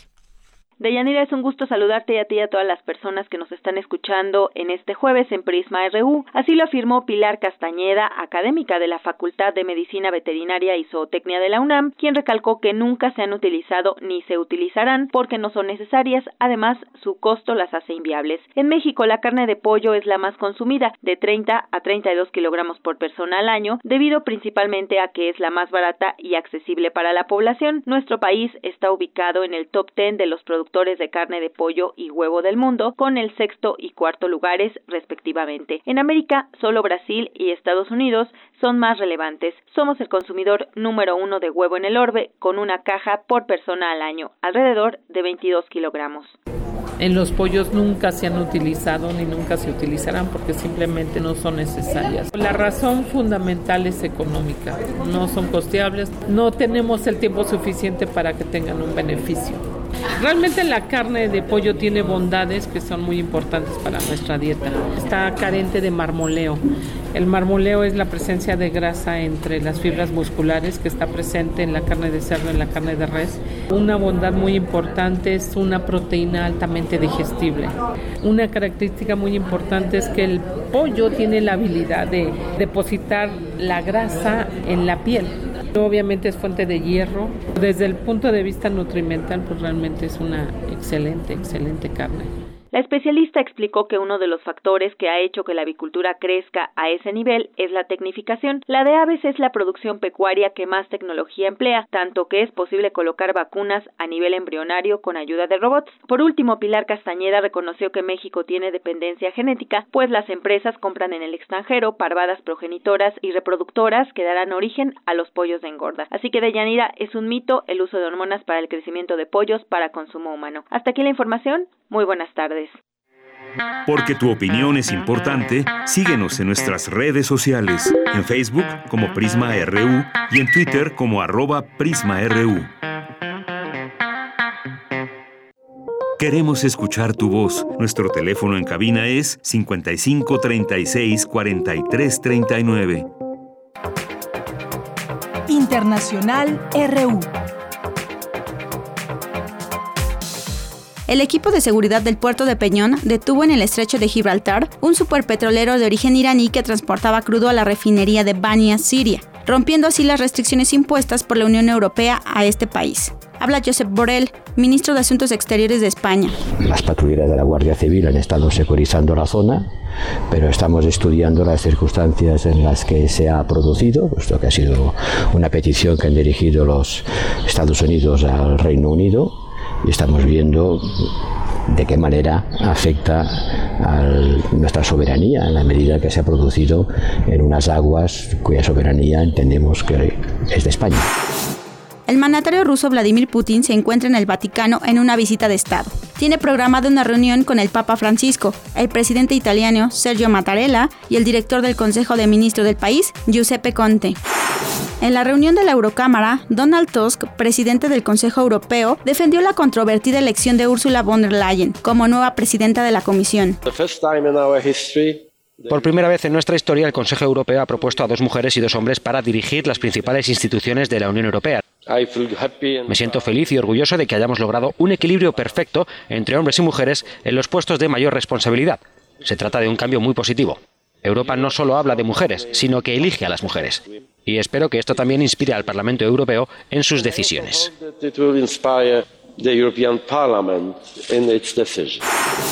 El volcán de Stromboli hizo erupción este jueves, el cual está situado en una isla turística al norte de Sicilia, Italia. El saldo es de una persona muerta debido al impacto de una roca magmática. Habla la vulcanóloga Janine Kripner. Este volcán ha estado en erupción durante mucho tiempo y ha sido apodado el faro del Mediterráneo porque ha estado entrando y saliendo de esa erupción durante miles de años. Por tanto, este es un volcán que produce una erupción constante, que muchos visitantes y turistas suben y ven y significa que si ocurre ocurre algo así sin previo aviso, es porque se trata de un sistema abierto, no hay bloqueo en la superficie, así que la gente puede estar en el camino. Activistas de Amnistía Internacional protestaron frente a la embajada italiana en Atenas. Las consignas son contra los cargos que pesan sobre Carola Raquete, la capitana del buque Sea-Watch 3, por supuestamente facilitar la migración ilegal y contra el llamado decreto Salvini. Habla la activista Eirini Gaetano. Es una victoria del movimiento internacional de solidaridad que se constituyó muy pocas horas después de su arresto. Y esto demuestra que las personas tienen el poder de mostrar que la solidaridad debe ganar y ganará. Solidarity will and must win. Al menos seis personas han muerto y otras 190 han resultado heridas tras el paso de un fuerte tornado por la ciudad china de Kaiyuan, situado en la provincia nororiental de Liaoning. Con audios de Euronews, las breves internacionales con Natalia Pascual. Relatamos al mundo. Relatamos al mundo.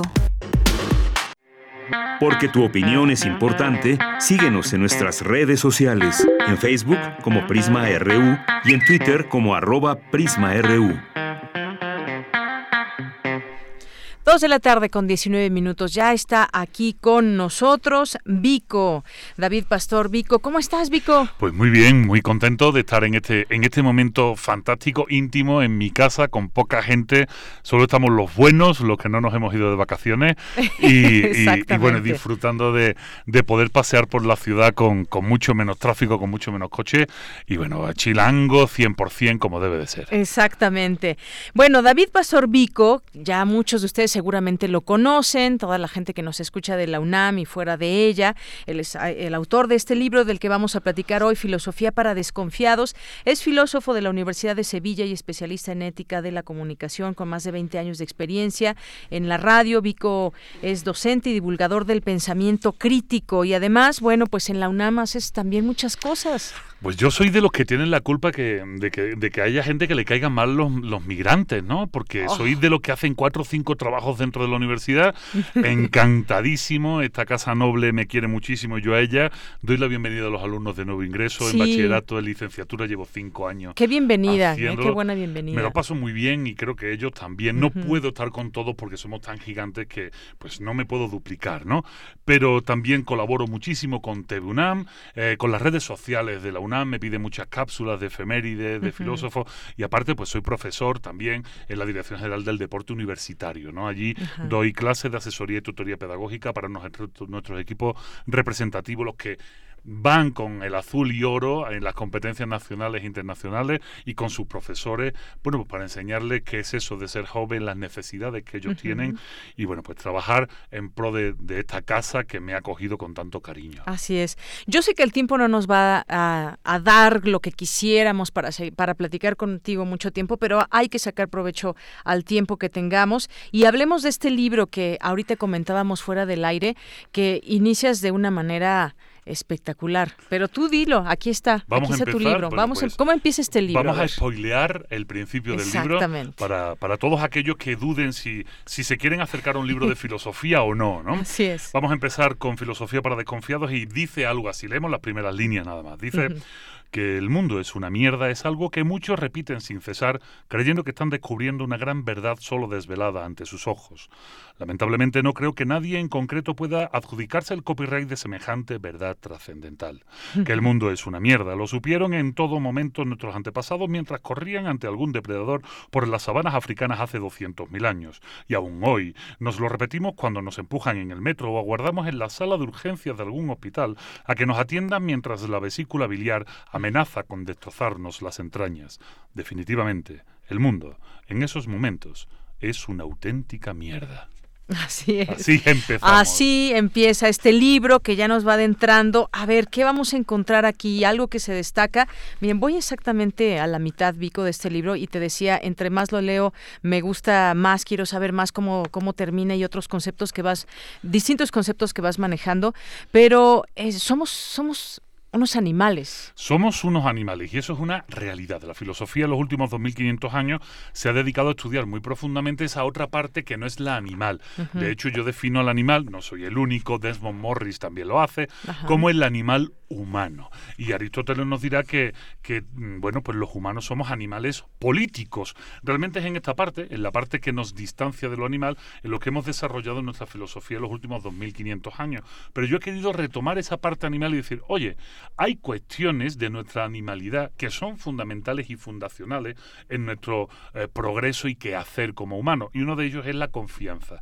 Resulta que sin la confianza no habríamos salido nunca de las sabanas africanas, ni habríamos podido construir, cultura, ni haber hecho ciudades. Y precisamente esa, mm, esa bondad de la confianza también propició que se rompiera. Fuimos tantos, ciudades tan grandes, que finalmente ya dejamos de conocernos el uno al otro y tuvimos que inventar las leyes para poder reglarnos. Pero claro, hoy en día, cuando hacemos los exámenes de em, el número, no, la cuantía del índice de confianza interpersonal, descubrimos que en países como México estamos muy mal y que en otros países como Finlandia están tremendamente bien. En Finlandia llegan al 90% de la población que dice que sí se puede confiar en los demás y sin embargo en México estamos entre el 15 y el 20% de la población dependiendo de la estadística. Si la estadística es pública, o sea, es nuestra, será mejor. Si es de un miembro ajeno y autónomo internacional, será peor. No sé por qué, pero esto suele pasar con nuestros datos públicos, ¿no? Siempre los adornamos y los mejoramos. Pero esto tiene unas consecuencias.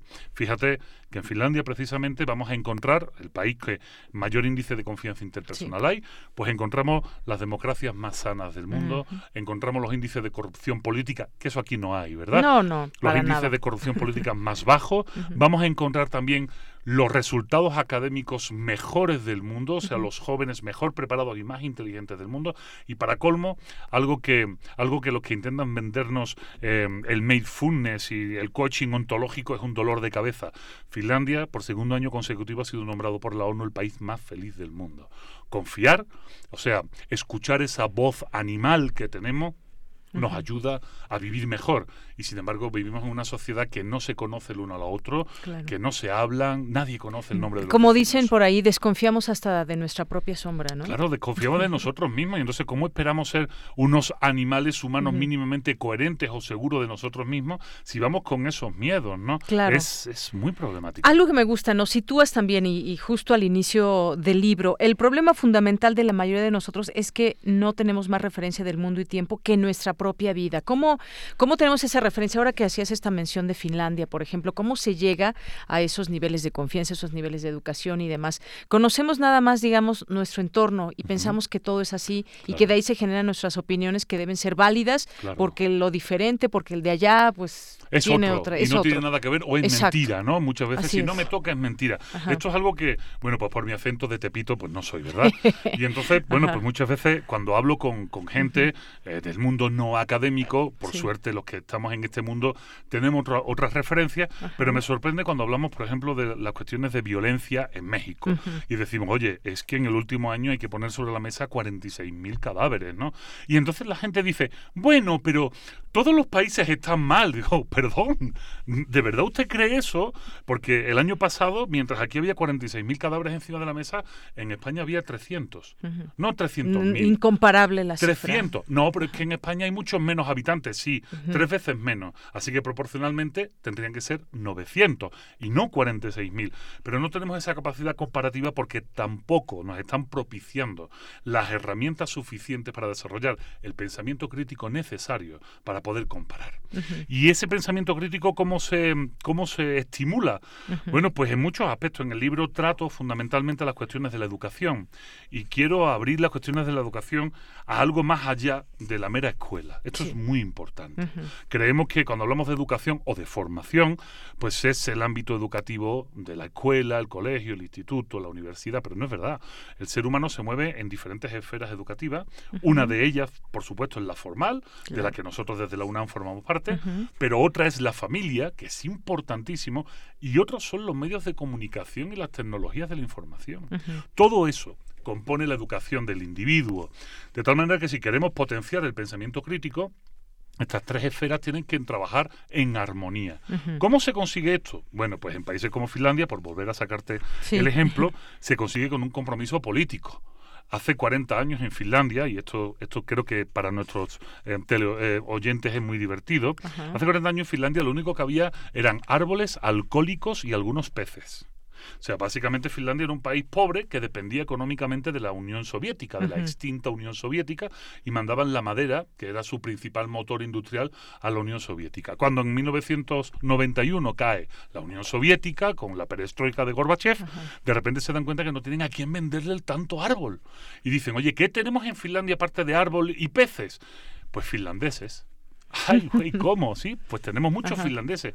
Pues entonces vamos a apostar por los finlandeses. O sea, cambiaron de un modelo eh, industrial a un modelo económico cultural. Empezaron a desarrollar el cerebro de sus habitantes. Fue un compromiso político aunado por toda la población que lo vio coherente y una cosa maravillosa. Los políticos de hace 40 años firmaron un acuerdo y dijeron, mm, vamos a hacer esto, vamos a apostar por la educación, nadie lo va a tocar, sabiendo que 20 o 30 años después ellos iban a desaparecer, porque las nuevas generaciones mejor formadas no iban a suplantar a aquellos políticos, pero asumieron el reto, estuvieron a la altura del país, categoría de Estado y renunciaron a eso.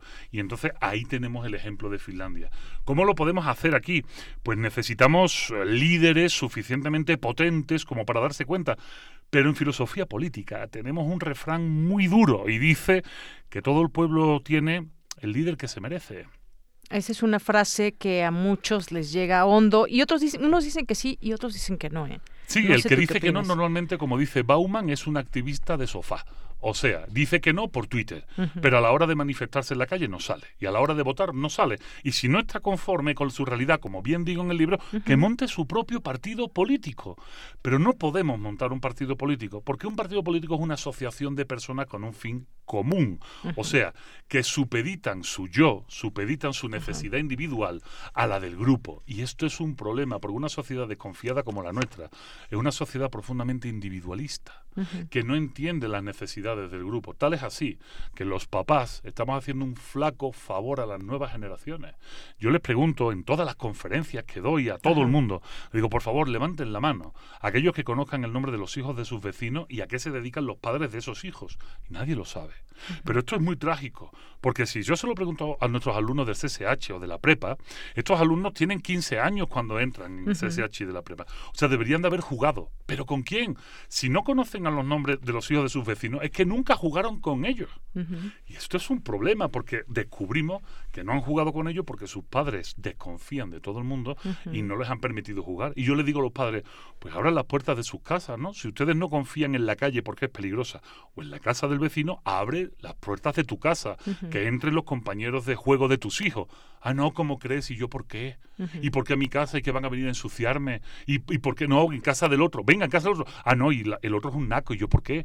No, porque su casa apesta maruchan de camarón. o votaron por otro partido, por otro candidato que no era el bueno. Imagínate, ¿cómo crees? Cuando el bueno es este, vamos, que naquitos, ¿no? O sea, y entonces entramos en una dinámica de egoísmos estúpidos en los que nadie es capaz de darse cuenta que si queremos progresar hacia alguna parte, te lo pongo más fácil, si queremos evitar la destrucción del planeta y el cambio climático, no van a ser actividades individuales que lo consigan. ¿eh? o sea, no van a ser egos solitarios escondidos en su casa o en sus coches en mitad del periférico.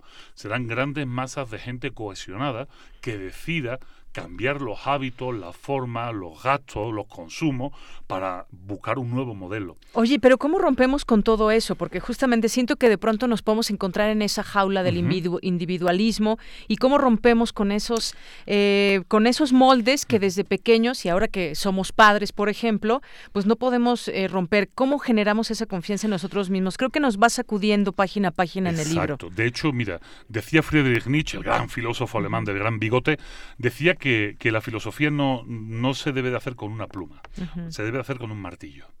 Realmente, si queremos cambiar la forma de pensar, si queremos hacer despertar a la gente, no lo vamos a conseguir con una alarma que edita que suene bajito. Tenemos que hacerlo a campanazos. Necesitamos un martillo duro y golpear las cabezas una y otra vez. Y cada página de este libro pretende hacer eso, golpear, golpear y golpear hasta que por lo menos inserte inserte la semilla de la duda en la persona que está leyendo. Yo no quiero cambiar mentalidades porque no lo voy a conseguir, o sea, esto es imposible, pero si a lo mejor sí genero dudas. Y si genero duda, eso ya es un ejercicio filosófico. Ya nos decía Descartes que para entender el mundo debemos de dudar de él, debemos de dudar completamente del mundo. Y, y ese es el ejercicio de filosofía para desconfiados, o sea, es filosofía para muchos desconfiados que conforman este país y para empezar a que duden. Si conseguimos esto, ya es un paso más adelante. Y si me pides cosas concretas, que yo lo entiendo, pero Vico, no, no, no, no, aterrízame. Pues yo te digo, es muy fácil. A ver, ¿tú conoces los hijos, los nombres de los hijos de tus vecinos? Eh, no. pues ya sabes por Son dónde. muy pocos niños, pero no, no los y, conozco. Y tienes una niña preciosa, ¿no? Pues ya sabes por dónde puedes empezar. Exactamente. Lo primero que puedes hacer es buscar a los vecinos, presentarte a ti y a tu hija, a aquellos vecinos que tengan hijos en la misma edad que la tuya, y pedirles por favor que si pueden jugar juntos. Si no tienes un sitio en tu condominio de seguridad para jugar, pues en tu casa o en casa de tus vecinos y darles toda la seguridad. ¿Sabes cómo tienes que darle la seguridad a tus vecinos? Haciendo que confíen en ti. Presentándote, diciéndote a qué te dedicas, dándole paso a tu intimidad, a tu casa. Es tan sencillo como algo que hemos ido haciendo durante 200.000 años. Y los últimos 40 años nos hemos creído que eso estaba mal. Hemos creído que eso no, no, era lo correcto, que debíamos de quedarnos encerraditos en casa. Y cuando el ser humano se queda encerrado en casa, pasa una cosa muy interesante. Vamos, vamos haciendo que las puertas sean cada vez más gruesas. Ya hay policías en los condominios donde antes no había. Hay alarmas eléctricas donde antes Cámaras, no había. todo. Cámaras. Pero ¿sabes qué? Que necesitamos ventanas. Y entonces las ventanas las compramos en las tiendas y miden 58 pulgadas, 64 pulgadas, 78 pulgadas. ¿Me entiendes, verdad? Televisiones cada vez más grandes. Y a nuestros hijos, en vez de darle esas ventanas, le damos ventanitas de 7 pulgadas, de 8 pulgadas, de 12 pulgadas. Y eso es una falacia. Le estamos mostrando una virtualización del mundo real cuando lo fácil es. Llamar a la puerta de la vecina y presentarle a tu hija y que jueguen juntos. De Claro. repente ya no es necesario el internet ni este tipo de cosas. Eso ya es algo subsidiario que puede ser divertido en algún momento, pero no es lo necesario para que sean niños. Claro, esa es una gran reflexión a la que tenemos que, que llegar. Hablas en algún momento de ética y moral. Por y me, me parece súper interesante esta parte, porque como muchas veces nos perdemos entre la ética y la moral. Nos hacemos bolas. Exacto. Nos hacemos bolas porque realmente la formación filosófica, eh, seamos sinceros, pues suele ser muy poquita. Algún año en prepa, alguna asignatura que nos roce a lo mejor en la universidad, algo de ética, es muy poco. Y claro, al final acabamos pues repitiendo los clichés que repite a todo el mundo. Desde la filosofía, desde mi especialidad, que es la ética de la comunicación, es algo que tenemos muy claro, pero claro, habría que, había que hacerlo sencillo para la gente. Y entonces se me ocurrió, creo que la forma más, más fácil posible, que es con la espacialidad. A ver, está la ética y está la moral. La ética no es más que el modo de relación de los seres humanos entre sí, y eso es horizontal. O sea, es como nosotros aquí en este espacio, en nuestra vecindad, nos relacionamos. Cuando esa relación que es horizontal, se expande y ya no es solo a nuestros vecinos, sino que es mucho más grande, eso ya se llama política. Por eso decía Aristóteles que el hombre es un animal político, porque vive en la polis, en la ciudad. Sin embargo, la moral es un código que es vertical, o sea, es impuesto. Exacto. De tal manera que hay una fuerza superior, la que tú quieras, cultural, un dios, una, la religión, la por religión, ejemplo, que nos una- impone la moral. una dominación cultural como la conquista, lo que quieras ver. Ujú, es una dominación vertical, una imposición vertical de una serie de reglas. Y esto tiene un truco, es muy fácil de entender. La ética no es un juicio de valor. No se puede ser inético o aético o poco ético. Sin embargo, sí se puede ser inmoral, amoral o poco moral. Qué fácil es entenderlo entonces.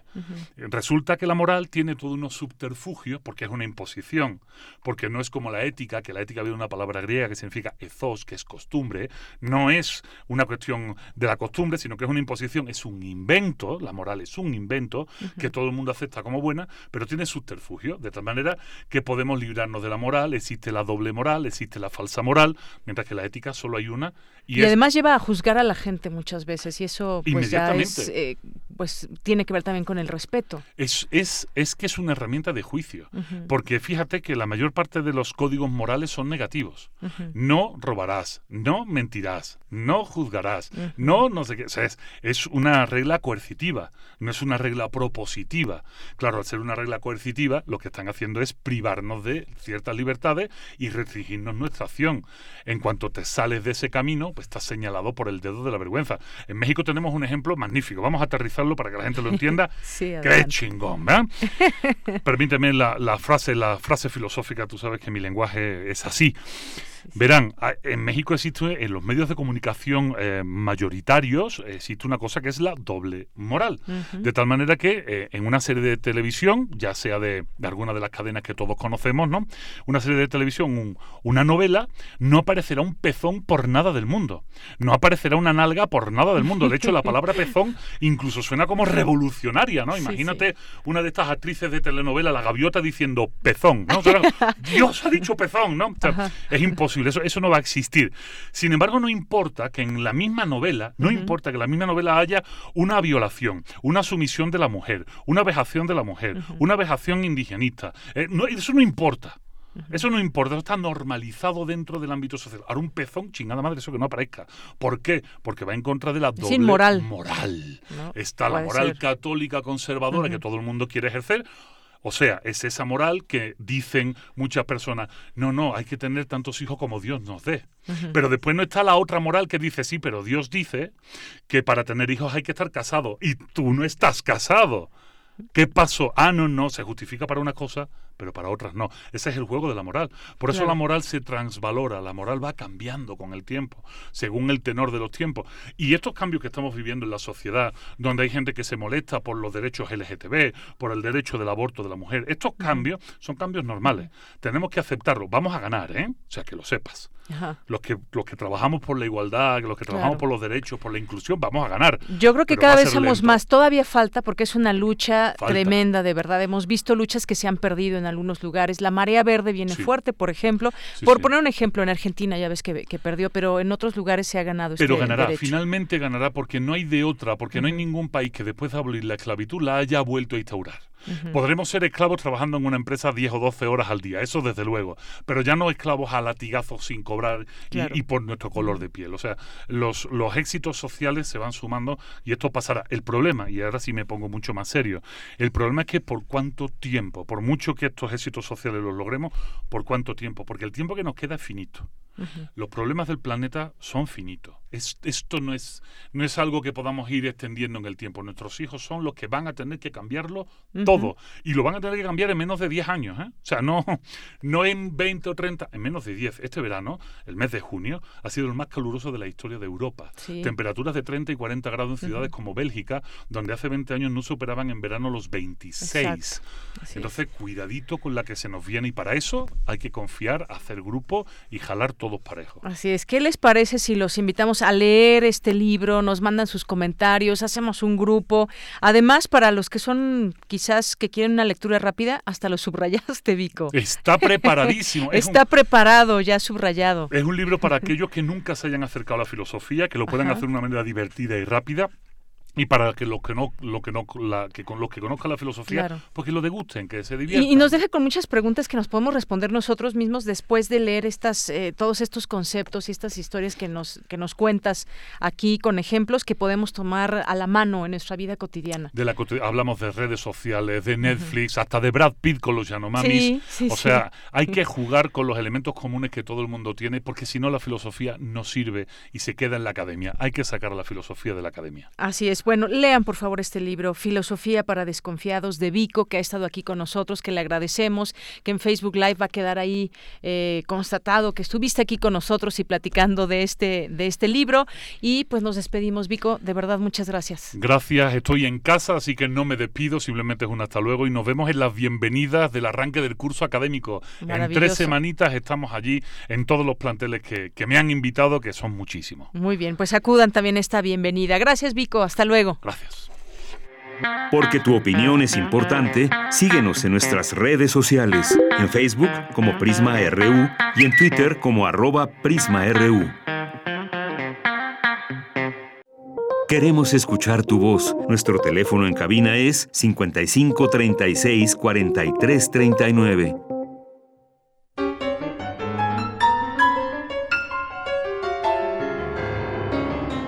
Muy buenas tardes, amigos melómanos de Prisma RU. Les saluda nuevamente José Julio Díaz Infante, coordinador nacional de música y ópera del Imbal, para invitarlos al inicio de nuestro ya recurrente ciclo Jóvenes en la Música, que hacemos todos los años durante julio, en el cual abrimos nuestros espacios al talento de las nuevas generaciones en la música.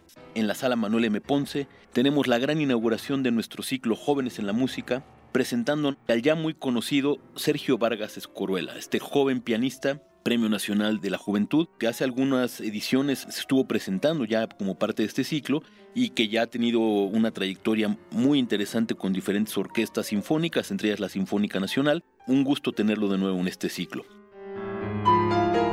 Tendremos también la presentación de una selección de alumnos de la Universidad Autónoma de Zacatecas, algunos de ellos alumnos del maestro Alejandro Barrañón, concertista de Bellas Artes. Y continuamos este domingo a las 13 horas con alumnos del Conservatorio de las Rosas. La próxima semana, el sábado 13 al mediodía, no podía faltar la presencia de la Facultad de Música de la UNAM, con el ensamble de clarinetes a cargo del maestro Manuel Hernández, también concertista de Bellas Artes. Varios jóvenes talentosos en el clarinete y se estarán presentando en diferentes formatos, desde obras solistas, duetos y obras de ensamble, y los acompaña también alumnos de la Escuela de Artes de la Universidad Panamericana. No pueden faltar.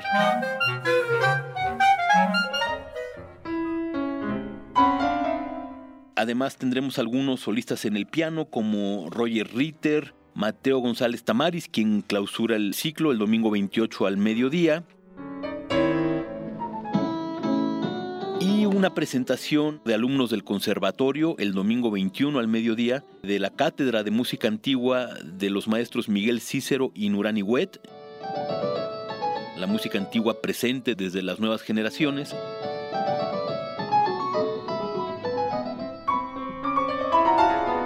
Quisiera resaltar el concierto el sábado 20 a las 17 horas en la Sala Ponce del pianista veracruzano Fernando Apan, un pianista invidente de gran trayectoria. Es muy importante escuchar la sensibilidad de este joven talento.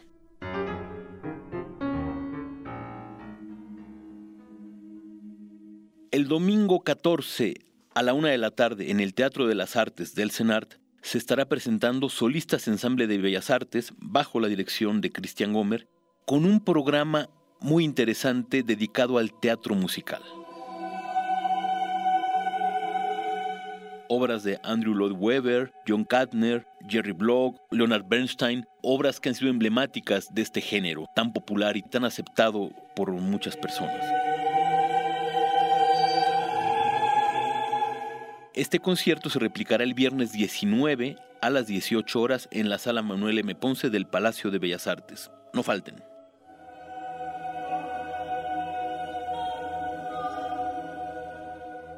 Pues estas son solo algunas de las recomendaciones que tenemos en la programación de la Coordinación Nacional de Música y Ópera del Imbal. Nos dará mucho gusto que nos acompañen. Pueden seguir todas nuestras actividades en nuestras redes sociales, en Twitter Música Imbal, en Facebook igual Música Imba, por supuesto en nuestra página musicayopera.bellasartes.gov.mx y en la página general del Imbal, imbal.gov.mx.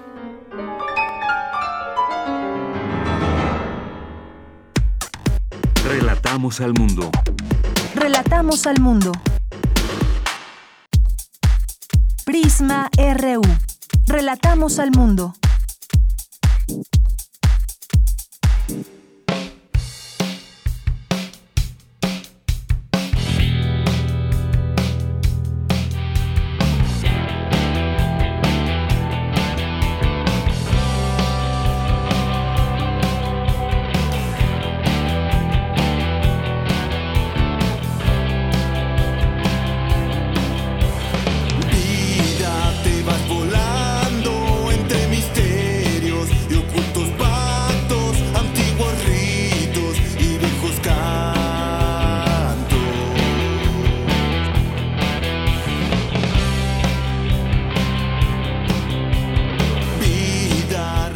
Pues ya estamos aquí al aire. Muchas gracias por estar con nosotros aquí en Prisma RU. Como les habíamos dicho al inicio, y vamos a cerrar con esta banda, conocerlos. Esta banda que se llama Atajo de Vagos y ya me acompañan aquí en cabina Jason McMullian y René Miguel, que son parte de esta banda. ¿Cómo están? Muy buenas tardes. Hola, muchas gracias por la invitación. Hola, buenas tardes. Y que además, bueno, llegaron aquí de una manera muy sui generis a través de nuestro compañero de trabajo Fernando, a quien le mandamos muchos saludos. Ojalá que nos esté escuchando. Saludos, Fernando. Que es gracias a él que los invitó aquí. Y bueno, pues estábamos escuchando un poco de su música. Platíquenme de Atajo de Vagos. Desde 2012 me decías, Jason. Mira, Atajo de Vagos es un grupo que empieza en el, año 2012. Eh, formado por, por mí. y poco a poco hemos pasado por varias alineaciones de integrantes. Y desde la fecha hemos dado 10 conciertos. Y precisamente este año empezamos a grabar ya nuestro disco. Por fin. Por fin. nuestro demo, es un demo que estamos grabando. Y bueno, después del 2012 Miguel no estaba con nosotros, pero poco a poco fuimos este, haciendo audiciones, fuimos trabajando con varios músicos hasta que finalmente en el 2016 llega Miguel y le da al grupo una personalidad, le da la forma requerida y se convierte en el cantante principal del grupo y compositor en, varios temas. Entonces, este, Miguel y yo hemos estado al pie del cañón desde el 2016 con este proyecto de Atajo de Vagos. Muy bien. Y lo que estábamos escuchando suena un poco a rock alternativo, pero cuéntenos también cuáles son sus... Eh, ¿Cuál es este? Cómo, ¿Cómo podrían describir a Atajo de Vagos en cuanto a la Dale, dale, dale. Pues mira, Atajo de Vagos es un grupo de rock, eh, el cual tiene muchas influencias, como por ejemplo eh, hard que rock. te pegues un poquito al micrófono. Tiene, tiene influencias como hard rock, new wave, este, tiene sonidos psicodélicos, tenemos balada y básicamente hacemos una fusión de varios géneros dentro del rock tratando de que, de que sea un proyecto original. Nuestra música está dedicada para toda la gente del mundo, para todas las edades y fomentamos y promovemos la libertad de expresión. Es muy importante para nosotros este, que haya libertad de expresión. Claro, libertad de expresión que en este en este mundo se requiere, se requiere desde distintos ámbitos, desde el periodismo, por ejemplo, y desde muchos, desde todos los lugares. Hay que hay, ser un país libre significa muchas cosas y una de ellas, una de esas formas es expresar lo que lo que pensamos, lo que sentimos. Eh, cuéntanos un poco de las letras, René Miguel. Eh, pues eh, en estas primeras, en este primer sencillo, esta no la compuse yo, la compuso un, amigo, Alex, al que le mandamos saludos. Eh, en la próxima que vamos a oír este de fondo, no sé cuándo la vamos Alex a poner. Ochoa, Alex Ochoa. Alex Ochoa y saludos a Alex. Este, la de Rain, este ahorita es instrumental, pero tenemos letras, es habla de pues de del amor, de una bueno, una experiencia ahí con con alguien, no importa quién, ya la escucharon, porque ahí dice el nombre. Sí, claro, que el mundo, en nuestra vida está llena de esas experiencias y le podemos poner cualquier nombre porque seguramente alguien ha pasado Exactamente. o lo mismo o algo similar y nos llega al corazón cuando la escuchamos, ¿no? Eh, y, espero que, y espero que le llegue a mucha gente y que sea del agrado. Eh, y hablamos de, varias cosas en las canciones, no solo de, amor o desamor, también de pues de los problemas que nos aquejan a veces en la cabeza que no puedes con ellos, que te a veces como que son un poquito más grandes que tú hasta que logras encontrar la, forma, yo le digo como el Tetris mental, lograr hacer tu Tetris mental para acomodarte y, y pues sentirte bien, ¿no? Claro. ¿Y, dónde, a ver, cuéntenos si tienen alguna presentación próxima o cómo puede conocerlos la gente? Nos decían que iban a grabar su, su primer eh, eh, disco, pero por lo pronto, ¿dónde los puede encontrar la, la Mira, hemos estado, este, hemos estado ahorita empezando a grabar el demo. Vamos a lanzar un demo con tres canciones y con ese demo vamos a empezarnos a presentar en la Ciudad de México. Ahorita todo ha pasado muy rápido, cada vez que sí, llega mucha gente eh, y ha habido muchas señales. Ahorita Atajo de Vagos ha presentado 10 veces desde el 2012, hemos tocado en varios festivales, inclusive este, tocamos en festivales canábicos que tienen que ver con la despenalización de, la marihuana, por ejemplo. Qué discusión, ¿no? Sí, y también se valora que, que platicaban este tema de la libertad de expresión, que la gente se exprese desde las distintas trincheras en torno a este tema y a, muchos. Y ahora con la nueva alineación que tenemos, que quiero mandarle un saludo a, los, a nuestros integrantes que hoy no pudieron venir, que es Jordi, nuestro bajista, Paco Fierro, el maestro Paco Fierro en la batería, y tenemos a Aaron también como guitarrista. Entonces un saludo para ellos y también para Walter Kleinert y para todos los ingenieros que nos han ayudado. Por el momento vamos a grabar un demo de tres canciones, que es el que vamos a distribuir, del cual se desprende el sencillo que hoy trajimos y también tenemos la versión de Entre Misterios se llama. De Entre Misterios y de Rain. Y pues yo calculo que vamos a empezar a tocar ya a partir de septiembre nuestra presentación. Bueno, nos Este, invitan, nos Claro que sí, estaremos y nos vuelven a invitar aquí. les- También les nuestro auditorio lo tenga. Y por el momento quiero decirle a todo el auditorio que tenemos nuestra página por el momento en Facebook, Sí, ¿cuál es? Atajo de Vagos, en Facebook, por el momento. Atajo de Vagos Ajá. en Facebook. En- entonces nosotros empezamos este, con mucha pasión, ensayando y practicando y, y todo, y, y nos tomó por sorpresa toda esta oleada de redes sociales.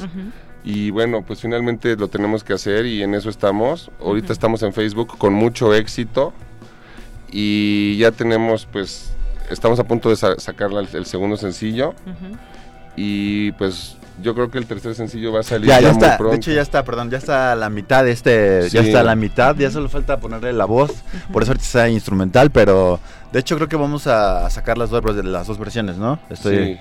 estoy en lo correcto, ¿no? Vamos a sacar las dos versiones y una nueva canción más. Ajá. Y de ahí vamos a empezarnos a presentar. Este, pero vuelvo a reiterar, nos pueden encontrar y seguir en Facebook, Atajo de Vagos. Y también les doy este mi página igual de Facebook, es René, Sí. René con mayúscula, las demás minúscula, guion, Miguel, la primera M mayúscula, es separado Alvarado. Claro. Yo creo que lo primero es que la gente los escuche. Ahorita vamos a despedirnos con una de sus canciones cuando terminemos esta conversación. Sí. Que ya empiecen a conocer cómo suenan, quiénes son. ¿Cuántos integrantes son en total? Somos cinco integrantes. Cinco integrantes. Pero también existe mucha gente que está detrás, que no la vemos claro. en el escenario, como por ejemplo productores, ejecutivos, productores eh, musicales, y tenemos un staff, y tenemos pues todo un equipo de trabajo. Siempre, Claro. siempre son más de, de los que están arriba, ¿no? Exactamente. Pero sí somos cinco los que estamos Muy ahí bien. arriba dándole. Pues miren, ya casi nos despedimos porque creo que esta canción eh, la queremos escuchar eh, completa. Atajo de Vagos, ¿de dónde sale el nombre? Bueno, es una historia muy chistosa porque,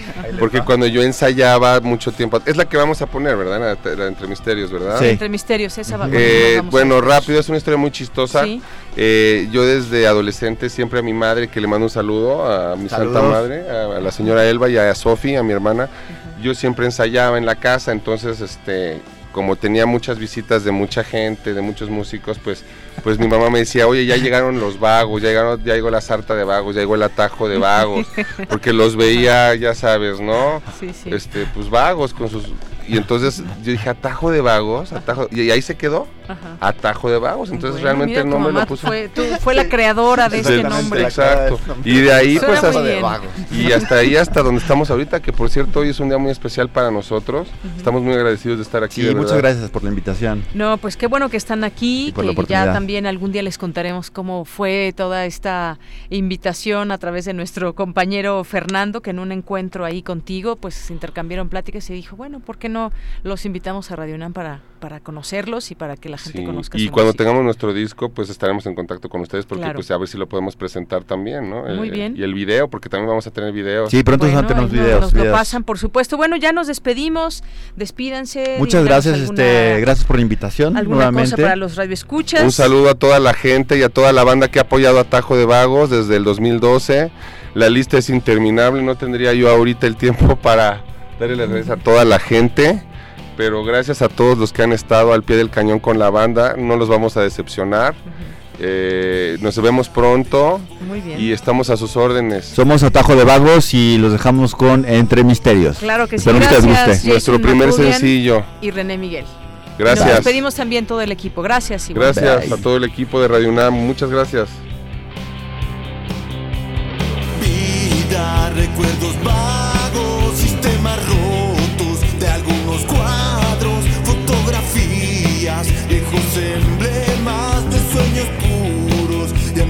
antepasados.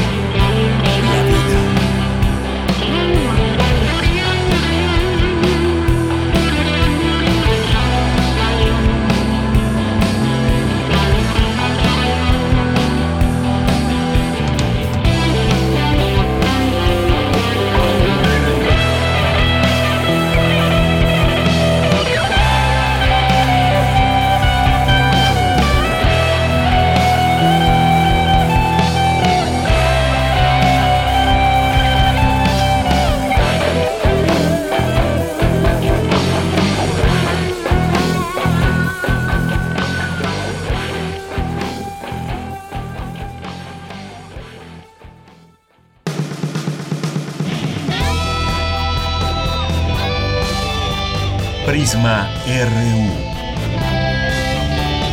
Relatamos al mundo.